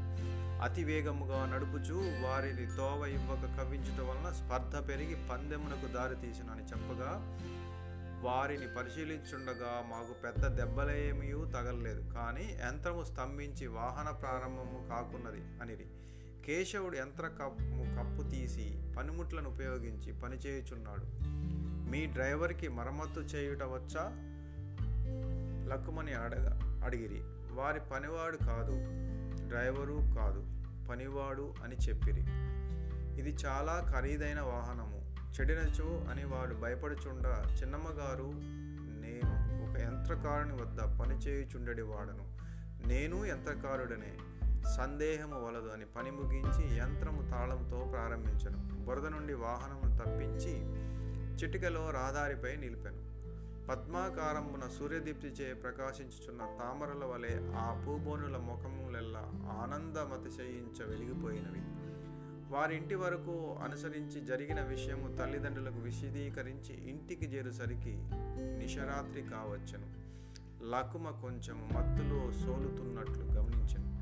అది నిద్రమత్త లేక నిషామత్త ఎనున్నది తెలియక అరుణతార కలవరపడి లకుమ స్నానముకు పోయిన తర్వాత కేశవుని ప్రశ్నించగా అపరాహ్న వేళ విందు జరిగినని చిత్రగారు సీసా పట్టుకుని వచ్చినారని విందులో త్రాగినారని క్లుప్తంగా చెప్పాను కోశాధికారి కోటేశ్వరరావు గారు కూడా వచ్చి వచ్చారని చెప్పి అయితే తాను చెప్పినట్లు చెప్పవలదని కోరాను. లకుమ నేరుగా పడక గదికి పోయి చుండగా వారించి కేశవుడికి లకుమ భోజనము వడ్డించను. భోజనము ముగించిన పిదప కేశవుడు పోయి పడుకొనెను. తల్లి కూతుర్ల మధ్య సంభాషణ జరిగింది. అపరాహ్న వేళ ఏమి జరిగను ఏమీ జరగలేదు. ఏమీ జరగనున్న చిత్ర ఎలా వచ్చను కోటేశ్వరరావు ఎలా వచ్చను. నీకివన్నీ ఎవరు చెప్పినారు? ఎవడో వల్లకాట్లో రామనాథ ఎవడంటేనే నిజమా అబద్ధమా? మౌనం వహించింది లక్ష్మణ్ వాడికి నీ వయసు కూతురు ఉన్నదని గమనింపు ఒక్క చరవాన్ని కొని ఇమ్మన్నా ఇవ్వవు. నాకు విద్యార్థి రుణము మంజూరు చేశాను ఇంకనూ ఏమైనా కావాల్సిన ఇచ్చేదనని వాగ్దానం చేశాను నేను అతడిని ఒక తండ్రి వలె చూచుచున్నాను. కానీ నువ్వు నన్ను నేరస్తురాల వలె చూచుచున్నావు. నీవు అతడిని తండ్రి వలె చూచుచున్నాను. అతడు నిన్ను కూతురు వలె చూచుటలేదు. అది తెలియక పిచ్చిదాని వలె మాట్లాడుచున్నావు. నా మాటలు ఇప్పుడు కఠినముగానే తోచును. అది ఎట్లుంచిన చిత్ర విందు ఇచ్చుట కారణం ఆమెకు విడాకులు లభించెను. అందుకే ఆమె పండగ చేసుకున్నది. ఆ ఒక్క మాట తన గడిచిన జీవితం మొత్తము మనోపలకం మీద సంస్కారింపజేశాను అరుణతార కూడా మౌనం వహించాను.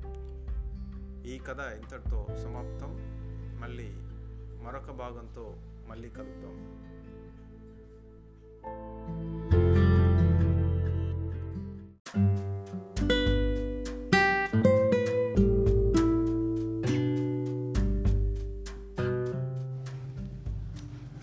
భారతవర్ష పదవ భాగం. జామురాత్రి దాడువాలించు నక్షత్ర ముక్తావళి క్రమక్రమముగా కరిగిపోగా జాము చుక్క యొక్కటి మిగిలే నంబరమున బాలబానుడు ఆకాశమున కూర్మము వలె ప్రాకుచుండ పెంజాయ అలుముకొని అంబరము దయరాగము పాడుచుండే. మలయ మారుతాము తాకగా ప్రకృతి అంతయు పులకరించ నల్లంచిగాడు. Indian rocking అల్లన రాగమేదియో పాడుచుండ. పిగిలిపిట్ట ఒకటి బిగ్గరగా గోయిచుండెను అది ఉదయరాగమందు మేళవించి పెరుగుచున్న కపిలవర్ణ తీవ్రతను తెలియజేయుచు అప్పుడే కళ్ళు తెరిచిన అరుణతారకు మేలుకొలుపు రాగము అలంకించెను. అరుణతార లేచి దేవునికి నమస్కరించి కేశవుడేల లేవకుండెను అనుకొని నిశిరాత్రి వరకు మేలుకున్నచో ఎట్లు లేవగలడనుకొని కూతురి గదిలోకి పోయాను. లకుమను తట్టి నిద్రలేపి కాఫీ కలిపి ఇచ్చి తాను కూడా సేవించుచుండెను. ప్రకృతి ఎంత ముచ్చటగా ఉన్నదో కదా ఇది మన స్వగృహమైనచో ఎంత బాగుండెను అనెను. ఈ భవంతి వేళ ఎంతో తెలియనా? పది కోట్లు అని అరుణతార అనగా పది కోట్ల అని నోరెళ్ళబెట్టెను లక్మ అంతు సొమ్ము కొమ్మరించి స్తోమత మనకు ఉండవలను కదా నాటి చలనచిత్ర నటి నేటి ప్రముఖ నర్తకీమణి అరుణతారయేనా ఇట్లు మాట్లాడుచున్నది. మునుపెన్నడూ నీవిట్లు మాట్లాడట వినలేదు అని లకుమ అనగా అది ఏ నేను చేసిన తప్పు. కానీ ఇప్పుడు నీ కన్నీయును చెప్పు సమయం ఆసన్నమైనది అనెను. దీని అద్దె ఎంతో తెలియనా అని అడగగా లకుమ పెద విరిచెను. ఈ ప్రాసాదంనకు యాభై వేలు అద్దె చెల్లించుచున్నాము ఇంతలో పిల్లవాడు వార్తాపత్రికను తెచ్చి ఇచ్చినాడు లకుమ తల్లి ఏడ్చుచున్న చిత్రమును చూసి వార్తను వడివడిగా చదివి నీకు చలనచిత్ర రంగమే సరైనది అనెను. నాకు ఏది సరైనదో చెప్పు వయసు అనుభవం నీకున్నచో. నాకంటే సంతోషించు వారెవరు? నడుచుదారిలో ముళ్ళ కంచెలున్నను. కనలేని మూఢమతివి నీవు. నల్ల అను తెల్ల అను భేదమెరుగని వేలవు బయట మాత్రమే పరికించు నాయుడు. పెరిమ ప్రేమ. జూక పలికించి సర్వమర్పింపదలచినావు. వెంత తెంపరివి నీవు. సినిమా నాయుడన్నా నెరగని వారు లేరు వాడు దర్పకుడు మాత్రమే దర్శకుడు కాదు. ఆ కోశాధికారి నిన్ను ఉద్ధరించినని నమ్ముచున్నావు. గోముఖ వ్యాఘ్రము సంచరించు జనారణ్యము కారుణ్యమున్నది. వట్టి మాట పైకి ఆప్యాయత లోన మాత్సర్యముతో నిండిన ఆ నాయుడు వయోముఖ విషకుంభము. పాలలాగా కనిపించే విషముతో నిన్న కొండ వానికి దూరంగా నుండుము. లెక్కకు మిక్కిలి తప్పులు చేసి నిన్న రాత్రి మిక్కిలి కలత పెట్టి ఇంటివి. రోజు వేకుమజామున నిన్ను ప్రయాస పెట్టుటకు ఇష్టం లేదు కానీ నిజమాడక తప్పదు. కోటేశ్వరరావు వచ్చుట చిత్తతో కలిసి మద్యము సేవించుట ఇవన్నీ చాలా ఉన్నట్టు ప్రమాదభరితంగా వాహనం నడుపుట నాయుడిని రాత్రి వేళ కలుసుకొనేదని మాటిచ్చుట అని తల్లి అనుచుండగానే అందు తప్పేముంది? అతడు నాకు జీవితం ఇచ్చేదనని మాట ఇచ్చాను అని లకుమ పలకగా జీవితం ఇచ్చుటగాడు జీవితం కూల్చును అని అరుణతార ఆవేశముగా పలికాను. అష్టోత్తరం పూర్తయినదా? ఈ ప్రభాత సమయమున ఇట్టి ఉత్పాతము సంభవించినని ఊహించలేకుంటుని. ఈ చలనచిత్రం మోజులో నీ చదువేమగునో ఒకసారి ఆలోచింపుము అని తల్లి అనుచుండా. ఇంకా నేను చదవజాలను. ఈ చదువుకి స్వస్తి పలికి నేను నటనయందు నా భవిష్యత్తును వెతుకుకొనవలని నిర్ణయించుకుంటుని అని లకుమ గట్టిగా చెప్పాను. ఇంతకు తెగించినాడు నాయుడు నీ చదువుకి చరమగీతముగని కలనైనా అనుకోలేదు. నీవు నిర్ణయించుకున్న అట్లనే కానిము లోకకర్త కర్త అయినను మూర్ఖుని మార్చలేడు. నుదుట రాసిన వ్రాలు తప్పించే తరమే నూరేళ్ళు చింతించినని అని కేశవ కేశవ అని పిలుచుచు కేశవుని గదిలోకి పోయి అక్కడ పడకపై పడి ఉన్న ఉత్తరం చదివి ఆయి కేశవ ఎంత పని జరిగను? ఇల్లు విడిచిపెట్టి పోయితివా అని అరుణతార శోకించుచుండా బ్రహ్మాండ భాండము పగిలినట్లు భవన కంపము కలుగునట్లు ఎందుకు శోకించదవు? అని లకుమ అనుచుండగా అరుణతార చేతిని లకుమ చెంప ఆదేశమనర్చను లకుమ కళ్ళు చెమర్చుచుండ కేశవు పోయినచో తప్పునాదా? నాదా అయినను కేశవుడని ఉన్న ప్రేమలో రవంతైనను నా పైన లేదు కదా? నీతో పడలేకున్నాను. నేను మా నాన్న వద్దకే పోయేదనని లకుమ నీ వ్యూహపోహాలకు ఏది అవసరమో ఏది అనవసరమో నిర్ణయించుకుంటా. నేను సంతసించి తినా అని అరుణధార మెచ్చుకొనేను. దూరవాణిలో పోలీస్ అధికారితో సంప్రదించి స్నానం చేసి వచ్చేసరికి పోలీస్ అధికారి ఇంటనుండెను అతడికి కేశవుడి చిత్రం ఇచ్చి ఎట్లయినను తీసుకురావాలని కోరాను. పోలీస్ అధికారి వెడలిన పిదప అనునయమున లకుమను తన గదిలోకి తీసుకుపోయి సాహిత్య వాక్యము నీకు రుచించని ఎడల నీవు అనుభవం నేర్చుకొనగలవు. దూర్చటి మొదటి రసికుడైన సుఖభోగాలు అనుభవించి రాజాశ్రమం వల్ల వచ్చే సౌఖ్యాలన్నీ చవిచూసి ముదిమి ముసిరే వేళకు మోక్షకామి అయి శివభక్తిలో మునిగి శ్రీకాళహస్తి మాత్స్యము అనే ప్రబంధాన్ని శ్రీకాళహస్తీశ్వర శతకం అనే శతకాన్ని భక్తావేశంలో రచించాడు.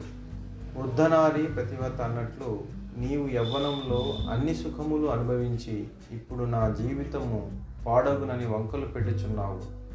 మనది కళావతుల కుటుంబం అని మర్చిపోయినట్లున్నావు. అని లకుమానెను కళావంతులు అని నీ ఉద్దేశం అడిగను అరుణతార వేశ్యలు అని బదులిచ్చెను లకుమ. గోడకమర్చిన బట్టల బీరువా తలుపు పక్కకి జార్చగా పాత తైల వర్ణ చిత్రం ఒకటి కానవచ్చును. ఈ చిత్రము మా అమ్మమ్మ మా అమ్మకి ఇవ్వగా మా అమ్మ నాకు ఇచ్చెను లకుమ తెరపాల చూసి ఈమె రాజనర్తకి భరతనాట్యము చేయుచున్నది. అనను. రాజనర్తకులు వేష్యలు కారు అజ్ఞానంతో చెలించు మూర్ఖులు తాము మేధావులు అని భావిస్తుంటారు. పాశ్చాత్యులైతే మనకున్న తెలిసిన వారు తెలివైన వారు అనే బూజు పట్టిన భావదారిద్ర్యం నుండి నీకు ఎప్పుడు విడుదల? చలనచిత్ర రంగము కళ అనుకుంటున్నావు. నువ్వు దూర్జటితో నన్ను పోల్చావు. వయసులో ఉన్నప్పుడు సుఖాలను అనుభవించావు అన్నావు. నా యవ్వారం మొత్తం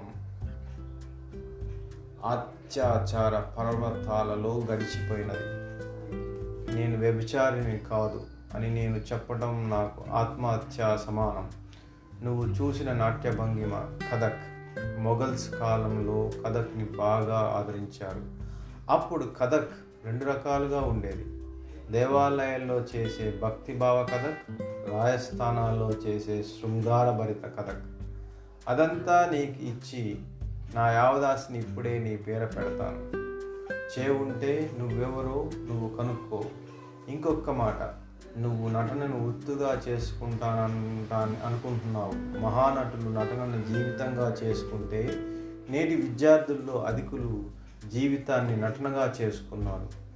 చదువుతున్నట్లు నటిస్తున్నారు. నిజంగా చదువుకునే వారందరూ నువ్వు పద్దెనిమిది ఏళ్ళ నుంచి చేసినదంతా నటన కాక మరేమిటి? అని కారు తీసుకొని బయటకు పోయింది అరుణతార. ఈ సమాప్తం కదా మరొక భాగంతో మళ్ళీ కలుద్దాం.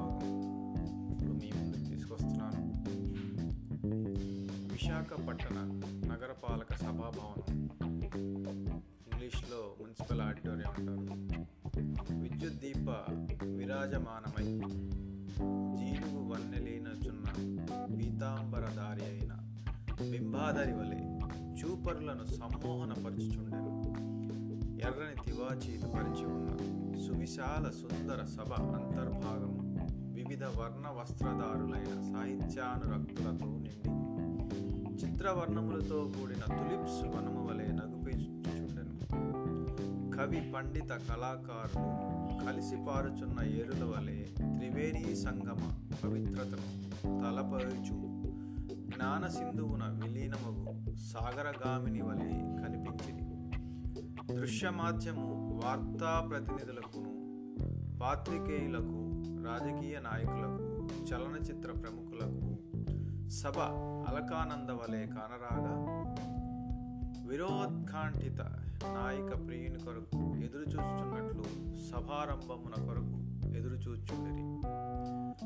కొండకచో భూతు పురాణ సంభాషణం నేర్పుచు కాలహారణము చేయుటకు సభలో దూరిన కొలది మంది దూర్తులు ఆలయమున మూర్తులు దొంగలించుటకు వచ్చిన చోరుల వరే ఒకరి మొగములొకరు చూచుకొనుచు పండ్లు గిలించు కొనుచుండ రసజ్ఞులకు వీరు తలలో దూరిన పేలవలే నగుపించిరి. అట్టి నీచులందు అదముడొక్కడు ఆంగ్ల స్పా స్పర. ఆంగ్ల సర్ప దష్టుండై ఆంగ్లము నాలింగనం చేసుకొని శ్లాఘించుచుండ పరపిండము తస్కరింపబూనిన పరేతుడి. అనగా ప్రేతాత్మ వలెనున్న మృత్యుడెవడి అని బసవుడు వ్యాఖ్యానించాడు ఉన్నత రంగస్థలమున కవి పాండిత సాహిత్య ద్రష్ట పరవేష్ఠుడైన భారతవర్ష మాత్రం వింధ్య శిఖరమున ఒంటి కాలివన తపమాచరించుచున్న ఋషివలే నగుపించాను సమయము ఆరు గంటలు కావచ్చున్నది. భువన విజయం సాహితీ రూపకం ప్రారంభం కానున్నది. భారతవర్ష తల్లి మాలిని గారు చెల్లి మంజూష తన మిత్రులందరితో ముందరి వరుస కూర్చొని ఉండగా వారి వెనుక అగత్య విదీష కేశవ రాఘవ కూర్చొని ఉండిరి. బసవయ్య ఎచ్చటను కూర్చొనక నిలిచిన చోట నిలవక అసుయందు కండెవలే తిరుగుచుండెను. బన్నీ వచ్చి ఇట్లు కూర్చొను అని అగత్య అనగా నేనిప్పుడు బన్నీ అనిన యూరుకొనను బసవుడని పిలువు కొంతమంది మిత్రులు ఇంకను రావాల్సి ఉన్నది నాకు వ్యవధి లేదు అని అనగా ఇది ఏమి చోద్యము? వీడు వెలగబట్టవలసిన రాజకార్యమేమీ కలదు అని మిత్రులు భావించుచుంటారు వేదికపైనున్న భారతవర్ష సంకేతమివ్వగా చకచకాబోయి బసవుడు వేదికను అధిరోహించను. పంచకట్టులో బసవుడు గమ్మత్తుగానున్నాడు. తెలుగువారికి పంచకట్టు కడు ముచ్చటగా నుండును అని మిత్రులందరూ అనుకొనుచుండా వేదికపై బసవుడు మాట్లాడుటకు ఉపక్రమించను. మైకు మొరాయించెను. పక్కనున్న ఎలక్ట్రీషియన్ని పిలిచి ఎడల మైక్ సరిచేయును అని ఒక నిర్వాహకుడు అనగా బసవుడు ఇట్లనేను ఓ విద్యుత్వేత్త ధ్వని పెంపు యంత్రోద్ధారక సమయపాలన కాటంగా మగుచున్నది ధ్వని పెంపు యంత్రమును సరిచేసి కవి పండిత వరయన్వేషులైన విద్వాంస విరాజమానమైన ఈ సాహితీ సభను నిర్విఘ్నమొనర్చ రాయమున రమ్ము అని అశుకవిత ప్రజ్ఞలందరినీ ఆలరించాను. విద్యుత్వేత్త వచ్చి ధ్వని పెంపి యంత్రమును సరిచేసిన పిమ్మట బసవుడు ఎంఏ చరిత్రనందు గెలుపొంది మరల ఎంఏ తెలుగునందు గెలుపొందిన భారతవర్ష ఈ సాహిత్య సభను నిర్వహించుట అందులోకి ఆర్థిక సహాయం చేయుచున్న సాహిత్య మండలి అధ్యక్షులు శ్రీ పైడిరాజు గారికి ఇతర సభ్యులందరికీ నా నమో వాక్యం సమర్పించుచున్నాను పండితులకు ఉన్నతులకు వేడుక కలిగించు ఈ సాహితీ రూపకం ప్రారంభకులకు సదావకాశము. వేదజ్ఞుడు అవధాని కవి అయిన భారతవర్ష సరసన నిల్చుట అయిన నా వంటి అల్పజ్ఞానుల సం సుకృతము విద్వాంసుల ఉచ్ఛ్వ నిశ్వాస లైనను విదూషిమనుల నూపురముల ఘోషాయనను జ్ఞానపేరిత స్ఫూర్తిదాయకములు ఈ తెలుగు సాహిత్య సభకు మంగళమగుగాక. చంద్రశేఖర సిద్ధాంతి గారు భువన విజయ సాహితీ రూపకం ఉపోద్ఘాతం ఇచ్చుచు ఆంధ్ర సాహిత్యంలో ఎన్నో ప్రయోగాలు సంవిధాలు ప్రక్రియలు చోటు చేసుకున్నాయి. వాటిలో సాహితీ రూపకాలు కొన్ని రూపకమనిన నటులు ఆయా పాత్రల రూపములను ఆరోపించుకొని అభినయించుట అయితే సాహితీ రూపకాలలో పాల్గొనేవారు ఉద్దండ పండితులు కవులు అంతేకాని నటులు కారు. మామూలుగా నటులైనచో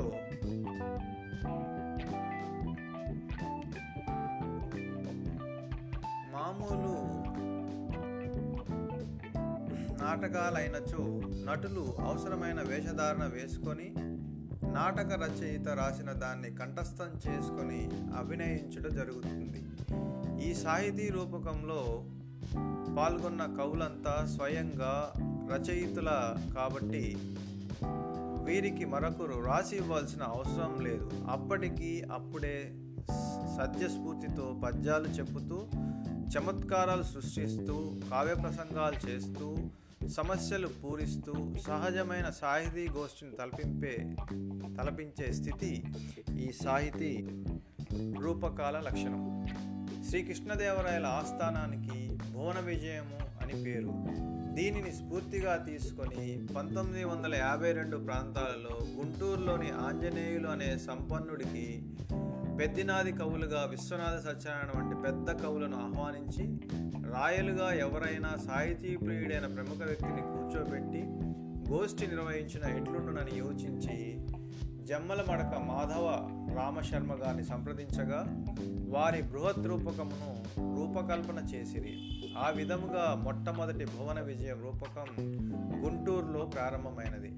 నాటి హైకోర్టు న్యాయమూర్తి శ్రీ కృష్ణదేవరాయల పాత్రను ప్రారంభించే సభ మనోరంజకంగా సాగెను. కవి పండితులందరూ సాంప్రదాయ సూచకమైన దోవతి శాలువ లాల్చీలే తప్ప ప్రత్యేకమైన వేషధారణ వేసుకోలేదు.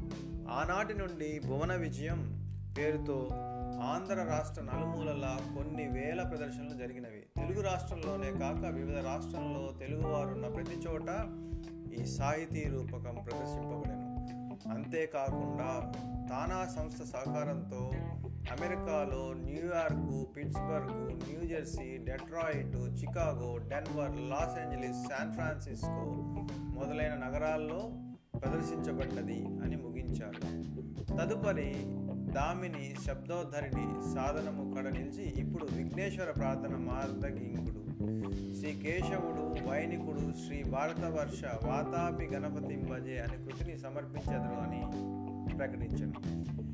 కేశవుడు భారతవర్ష ఇరువురు తివాచీపై కూర్చొని వాతాగపి గణపతి భజే అని శ్రోతల వినుల విందు చేసిరి. కేశవుడికి సన్మానం జరిగిన పిదప సభ మొదలైంది.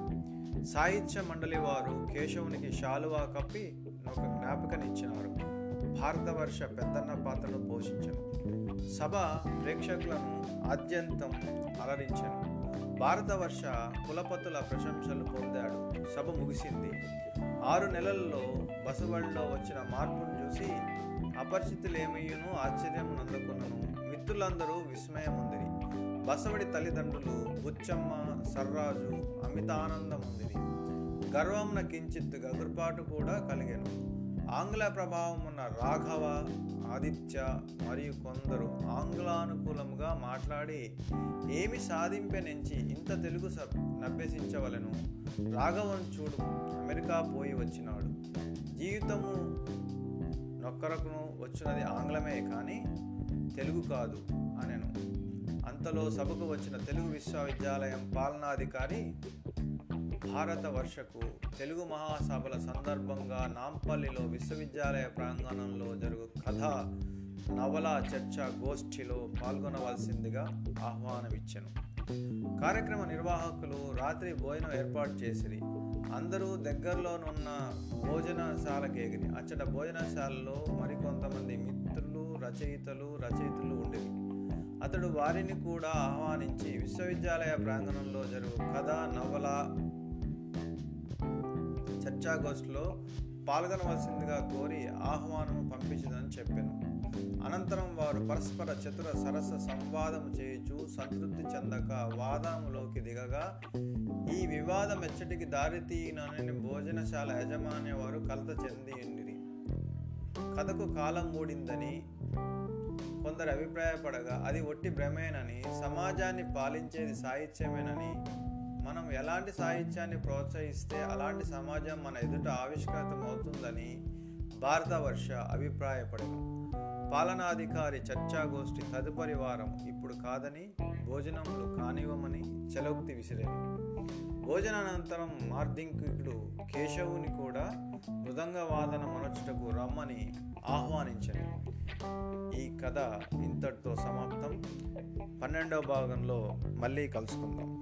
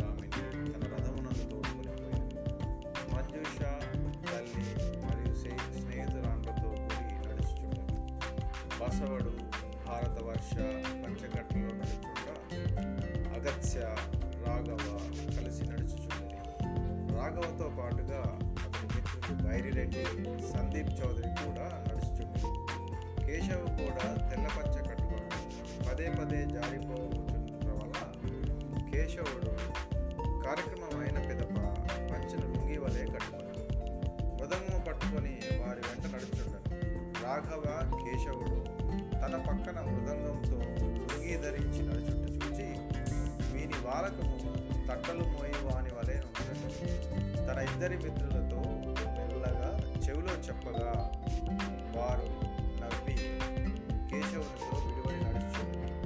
అది బసవడి కంటపడను ద్విచక్ర వాహనంలో పోయేదము ఈ రాత్రి సమయం నడుచుటలేందుకు మాలిని గారు అనగా స్త్రీలందరూ అట్లే అని. వాహనం ఉన్నట్టు బాగుండేది కదా అని బసవుడని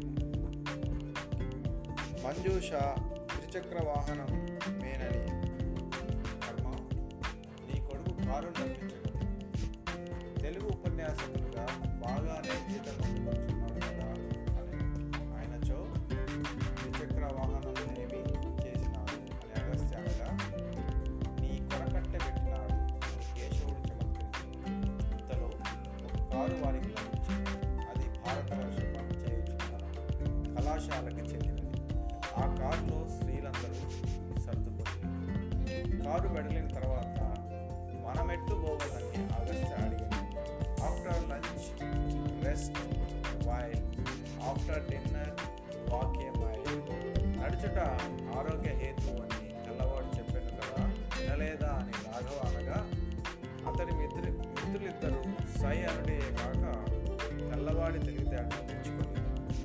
బాబులారా మీకు చెప్పువాడను కాను కానీ మీకు తెల్లవాడు చెప్పినవే కానీ మన పెద్దలు చెప్పిన ఏమీనూ గుర్తుకురావా అని ప్రశ్నించారు దీనితో అహం తిన్న ఆంగ్లాను అనుకర్తలు ఏమైనాను చెప్పినచో కదా గుర్తుకు వచ్చను అని వెక్కిరించుడే కాక మీకేమైనాను గుర్తునొచ్చో మీరు సందర్భోచితంగా చెప్పరాదా అని గేల్చేసింది బసవుడు కేశవుడు నీళ్ళు నములు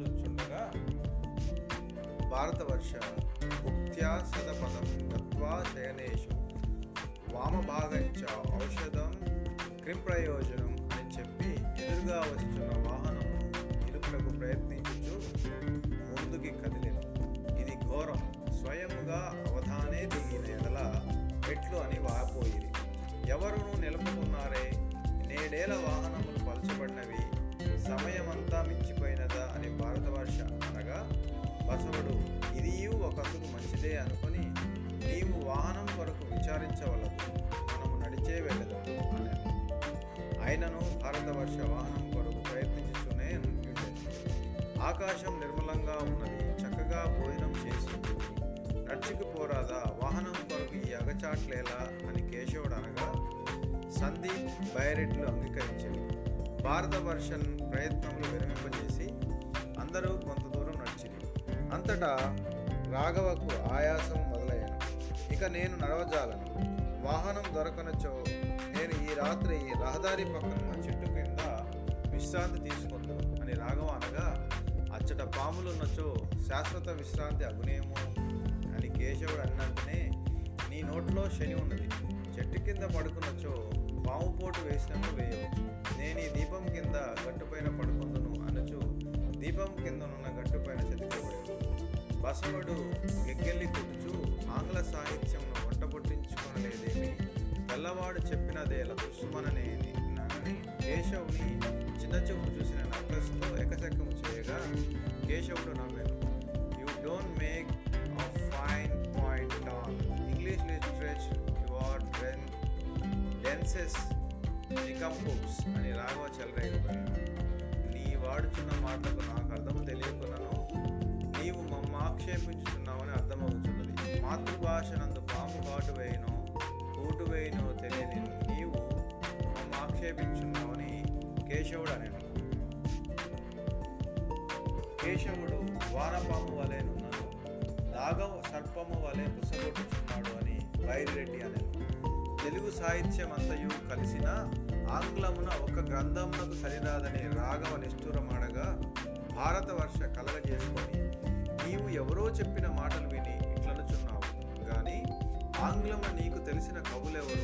వారు రాసిన గ్రంథములేవి. అవి ఏ విధంగా తెలుగు గ్రంథముల కంటే గొప్పవో తెలియజేయమని రాఘవలో తత్తరపాటు మొదలాయను. ఏమియును తోచక? షేక్స్పియర్ ఊసెత్తగా భారతవర్ష నోరు విప్పక ముందే జెఫ్రీ షాజార్ కాంట్రాబురీ టెల్స్ అనెను. ఇది ఆంగ్ల సాహిత్య చరిత్రలో అత్యంత ప్రాముఖ్యతను కలిగినది అని చెప్పాను ఇది గ్రంథరాజమని నీవు భావించుతున్నావా? నీవేమీను సొంతగా చదివి ఆలోచించక ఎవరో చెప్పిన చిలక పలుకులు పునరుచున్నావు రెండు నిమిషంలో మచ్చుకు రెండు కథలు టూకీగా చెప్పుదు వినుము అని ఇట్లు చెప్పాను. జెఫ్రీ షాజర్ క్యాంట్రబెరీ టేల్స్ ఇరవై నాలుగు కథల సంకలనం. లండన్కు తొంభై మైళ్ళ దూరంలో ఉన్న saint Thomas Becket Canterbury church వెళ్ళే ముప్పై ఒక్క మంది తీర్థయాత్రికులు లండన్లో టబాట్ సత్రంలో బస చేస్తారు.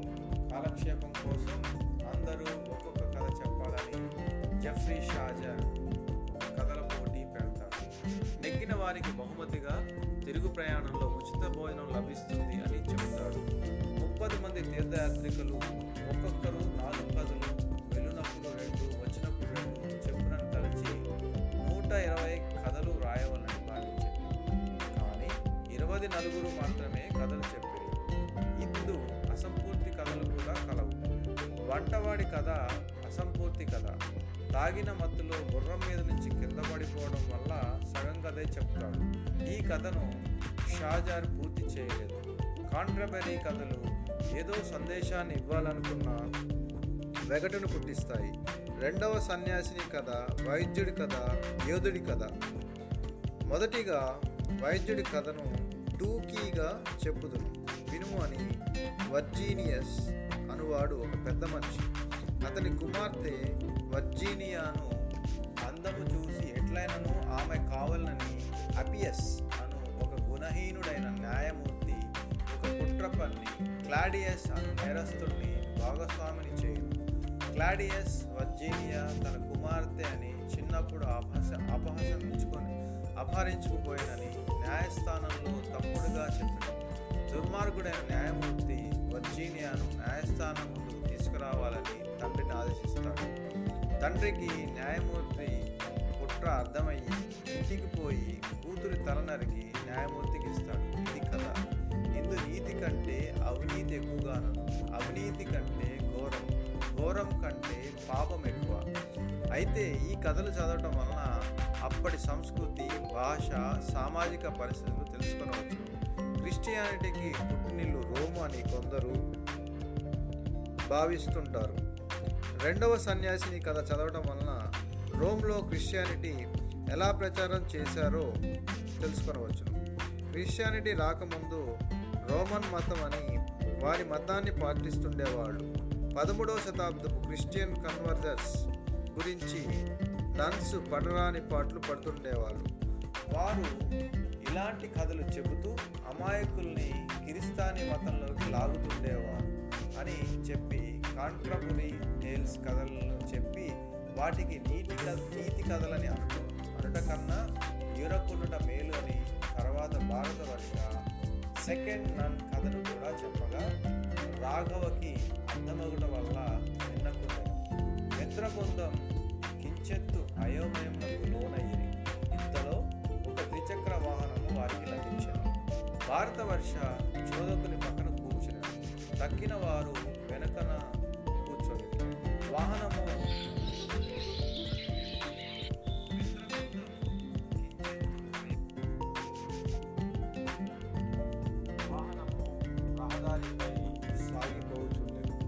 రాఘవ బైరిరెడ్డి సందీప్లకు భారతవర్ష భాష కొంచెం కష్టము అనిపించగా బసవడు మీకు అర్థమగు చలనచిత్ర భాష నందు.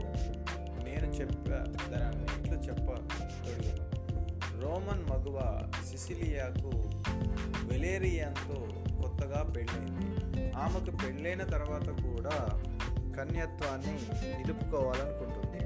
మరి అలాంటప్పుడు ఆమె పెళ్ళి ఎందుకు చేసుకుంది? తొలి రాత్రి గదిలోకి వచ్చిన భర్తకు నన్ను మోసగించనని చెబితే నీకొక విషయం చెబుతాను అని అసలు విషయం చెబుతుంది. విషయం తెలిసిన మొగుడికి ఫ్యూజులు కొట్టేస్తాయి. అప్పుడు చెబుతుంది చావు కబురు చల్లగా నా కన్యత్వాన్ని ఒక దైవదూత కాపాడుతుంటుంది. నా ఒంటి మీద చేయి వేస్తే నీ తల రొక్కలవుతుంది. అది విన్న మన వెర్రి వెంగలప్ప దైవదూతని నాకు చూపిస్తే నమ్ముతాను అని వీడి పిలక తీసుకెళ్ళి దాని చేతిలో పెడతాడు. ఇంతవరకు బాగానే ఉంది కానీ ఇక్కడే ఆ పెళ్ళం ఇస్తుంది అసలైన ట్విస్ట్. నువ్వు మతం మారితేనే దైవదూత కనిపిస్తుంది అని చెప్పాను కదా? మన వాడు పిలక తీసుకెళ్ళి దాని చేతిలో పెట్టాడని అలాగే అని ఒప్పుకొని రోమన్ మతం వదిలి క్రిస్తానీ మతం పుచ్చుకుంటాడు. వెలేరియన్ అనే వెర్రపెప్పకి ఒక తమ్ముడు ఉన్నాడు. వాడు దేశముడు వాడికి ఒకరోజు వీళ్ళ గది నుంచి మంచి సువాసన తగులుతుంది ఏంటి అని అడుగుతాడు. ఇక్కడ పడుతుంది కథా స్క్రీన్ ప్లే డైరెక్షన్. దేవదూత గురించి మౌడు పెళ్ళం ఇద్దరు రెండు చెవుల్లో చెప్తుంటారు ఆ తమ్ముడు అంతా విన్నాక అయ్య బాబోయ్ ఇదా మీ స్కీమ్. భలే వేశారు స్కెచ్. అన్న బీసెంట్ రోడ్లో మీ ఇద్దరికి చెరో సెంట్ బాటిల్ కొనిస్తాను. కుదరకపోతే ఆన్లైన్లో ఆర్డర్ పెట్టి కొంటాను. మతం మారితే తెగ తగలబెట్టేస్తారు చంపేస్తారు కదా అన్నాడు. వారిని నేను అడగలేకపోయాను. వీడు భలే అడిగేశాడని మనసులో అనుకున్నాడు. ఇప్పుడు ఎలా అన్నాడు అన్న సిసిలియా ఆ సమస్యని నాకు వదిలేయండి. అది అసలు సమస్యే కాదు. మీరు రిలాక్స్ అయిపోండి అంది. ఇక్కడే ఉంది మరో ట్విస్ట్. ఇప్పుడు ఇంటర్వెల్. ఇంటర్వెల్ తర్వాత అంతా సస్పెన్స్తో చూస్తుంటాం. మరణించిన తర్వాత నీకు మంచి జన్మ వస్తుంది. కన్విన్స్ చేస్తుంది. చనిపోయి దేవుని దగ్గరికి వెళ్ళిపోయినట్లు కళ చూపిస్తుంది. లటక్కన పడిపోతాడు. సిచ్యువేషన్ సాంగ్ దారి చూపిన దేవత. పాట అయిపోగానే తమ్ముడు మతం మారిపోతాడు. ఇప్పుడు ఫ్యామిలీ సెంటిమెంట్ సీన్ అంతా జూపిటర్ గుడికి వెళ్తారు. నేను జూపిటర్కి మొక్కను అని చెప్తారు. ఇద్దరు అన్నదమ్ములు. రాజు కాలుతుంది. మ్యాక్సిమస్ అనే తలారికి వీళ్ళిద్దరి తల తీసేయి అంటాడు. రాజు వెళ్ళిపోగానే సిసిలియా వాడికి వేరియేషన్ సారో వేరియాక్షన్స్ అన్నీ చూపిస్తుంది.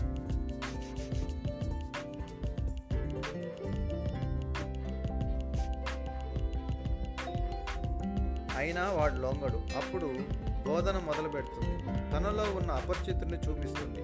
ఆ దెబ్బకి మ్యాక్సిమస్ అతడి ఫ్యామిలీ మొత్తం కన్వర్ట్ అయిపోతాడు. ఇక్కడ గ్రూప్ సాంగ్ పెడితే బాగుంటుంది. ఆ విషయం తెలిసిన రాజు సిసిలియాని తల తీసేయమంటాడు. మూడు వేట్లు వేసినా తల పూర్తిగా తెగదు. సగమే తెగుతుంది. దాంతో తలారి వెళ్ళిపోతాడు. అక్కడే మరో ట్విస్ట్ ట్విస్ట్ ఉంటుంది. నాలుగో వెయిట్ వేయడానికి లా ఒప్పుకోదు ఆ తెగిపోయిన తలతో ఆమె ప్రీచింగ్స్ మూడు రోజులు చేశాక ఒక్కసారిగా కళ్ళు నిలబెట్టేస్తుంది కాసేపు వైలన్ మ్యూజిక్ కాసేపు వీణ మ్యూజిక్ కాసేపు వైలన్ మ్యూజిక్ అలా కాసేపు వీణ మ్యూజిక్ కెమెరా మూడు వందల అరవై డిగ్రీసు గిరగిరా తిరుగుతుంటుంది.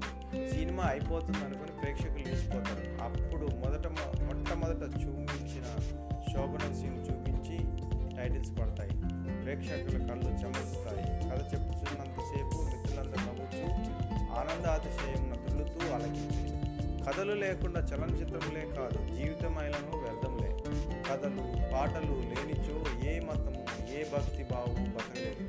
దేశభక్తి పెంపొందించవలనను కథలో పాటలో కావలేదు. మీలో చర్చికి పోవారున్నారా అని అడగగా సందీప్ చౌదరి బరిరెడ్డిద్దరూ పోయేదమని సమాధానం చెప్పి మతము వాచ మార్చవలన కథలు పాటలు లేక సాధ్యమవునా అట్లు సాధ్యమైనచో నేనును మీ వల్ల గిరిస్థానం పుచ్చుకుందును అనను. అదే కదా జీవితం. పై సాహిత్య ప్రభావం అనినా మనం ఎలాంటి సాహిత్యాన్ని ఆదరిస్తే అలాంటి జీవితం మనకి లభించనున్న భారతవర్ష అన్న మాట నిజం కాదా? మీరు క్రీస్తు కథను ఆదరించగలరు. అందులకే మీరు కిరిస్తానులై జీవించున్నారు. నిస్సందేహంగా కథలను బట్టి భాష ఉండదు బైబిల్కి ఒక భాష చలనచిత్రములకు మరొక భాష. ఒక్కొక్కరికి ఒక్కొక్క కథ నచ్చినట్లు ఒక్కొక్కరికి ఒక్కొక్క భాష నచ్చును. కథలకు బదులు చలనచిత్రమును ఆదరించిన ఆ భాషకే స్పందించగలం. నేడు ఆంధ్రదేశంలో చలనచిత్రములు దానవాలం వలె వ్యాపించినవి. చలనచిత్రములు ఆంధ్రులకు ఉచ్ఛ్వాస నిశ్వాసం అనొచ్చో ఎంత మాత్రమూ అతిశయోక్తి కాదు. యోచించి చూసిన మీరు మీరు చలనముల ద్వారా సంక్రమించిన చెత్తను కావులించుకుంటున్నారన్న విషయము అవగతమవును వాహనము ఆనంద నిలయములకు చేరును. బసవ భారతవర్ష కేశవుడు దిగి వెళ్ళి వచ్చుకొని చెప్పుచు బసవుడు వాహనం నందున్న బైరెడ్డి సందీప్ చౌదరితో చివరిగా ఒక్క మాట. చలనచిత్రంలో తిలకించు పామరం మూకల్లో ఒక్క శాతమైన కావ్యములను గ్రంథములను సృష్టించగలరా అని పొరుగునే ఉన్న తన ఇంటికి ఎగను భారతవర్ష. కేశవుడు ఆనంద నిలయంలోకి ప్రవేశించగా మిగిలిన మిత్రులతో వాహనం ముందుకి కదిలే ఈ కథ ఇంతటితో సమాప్తం.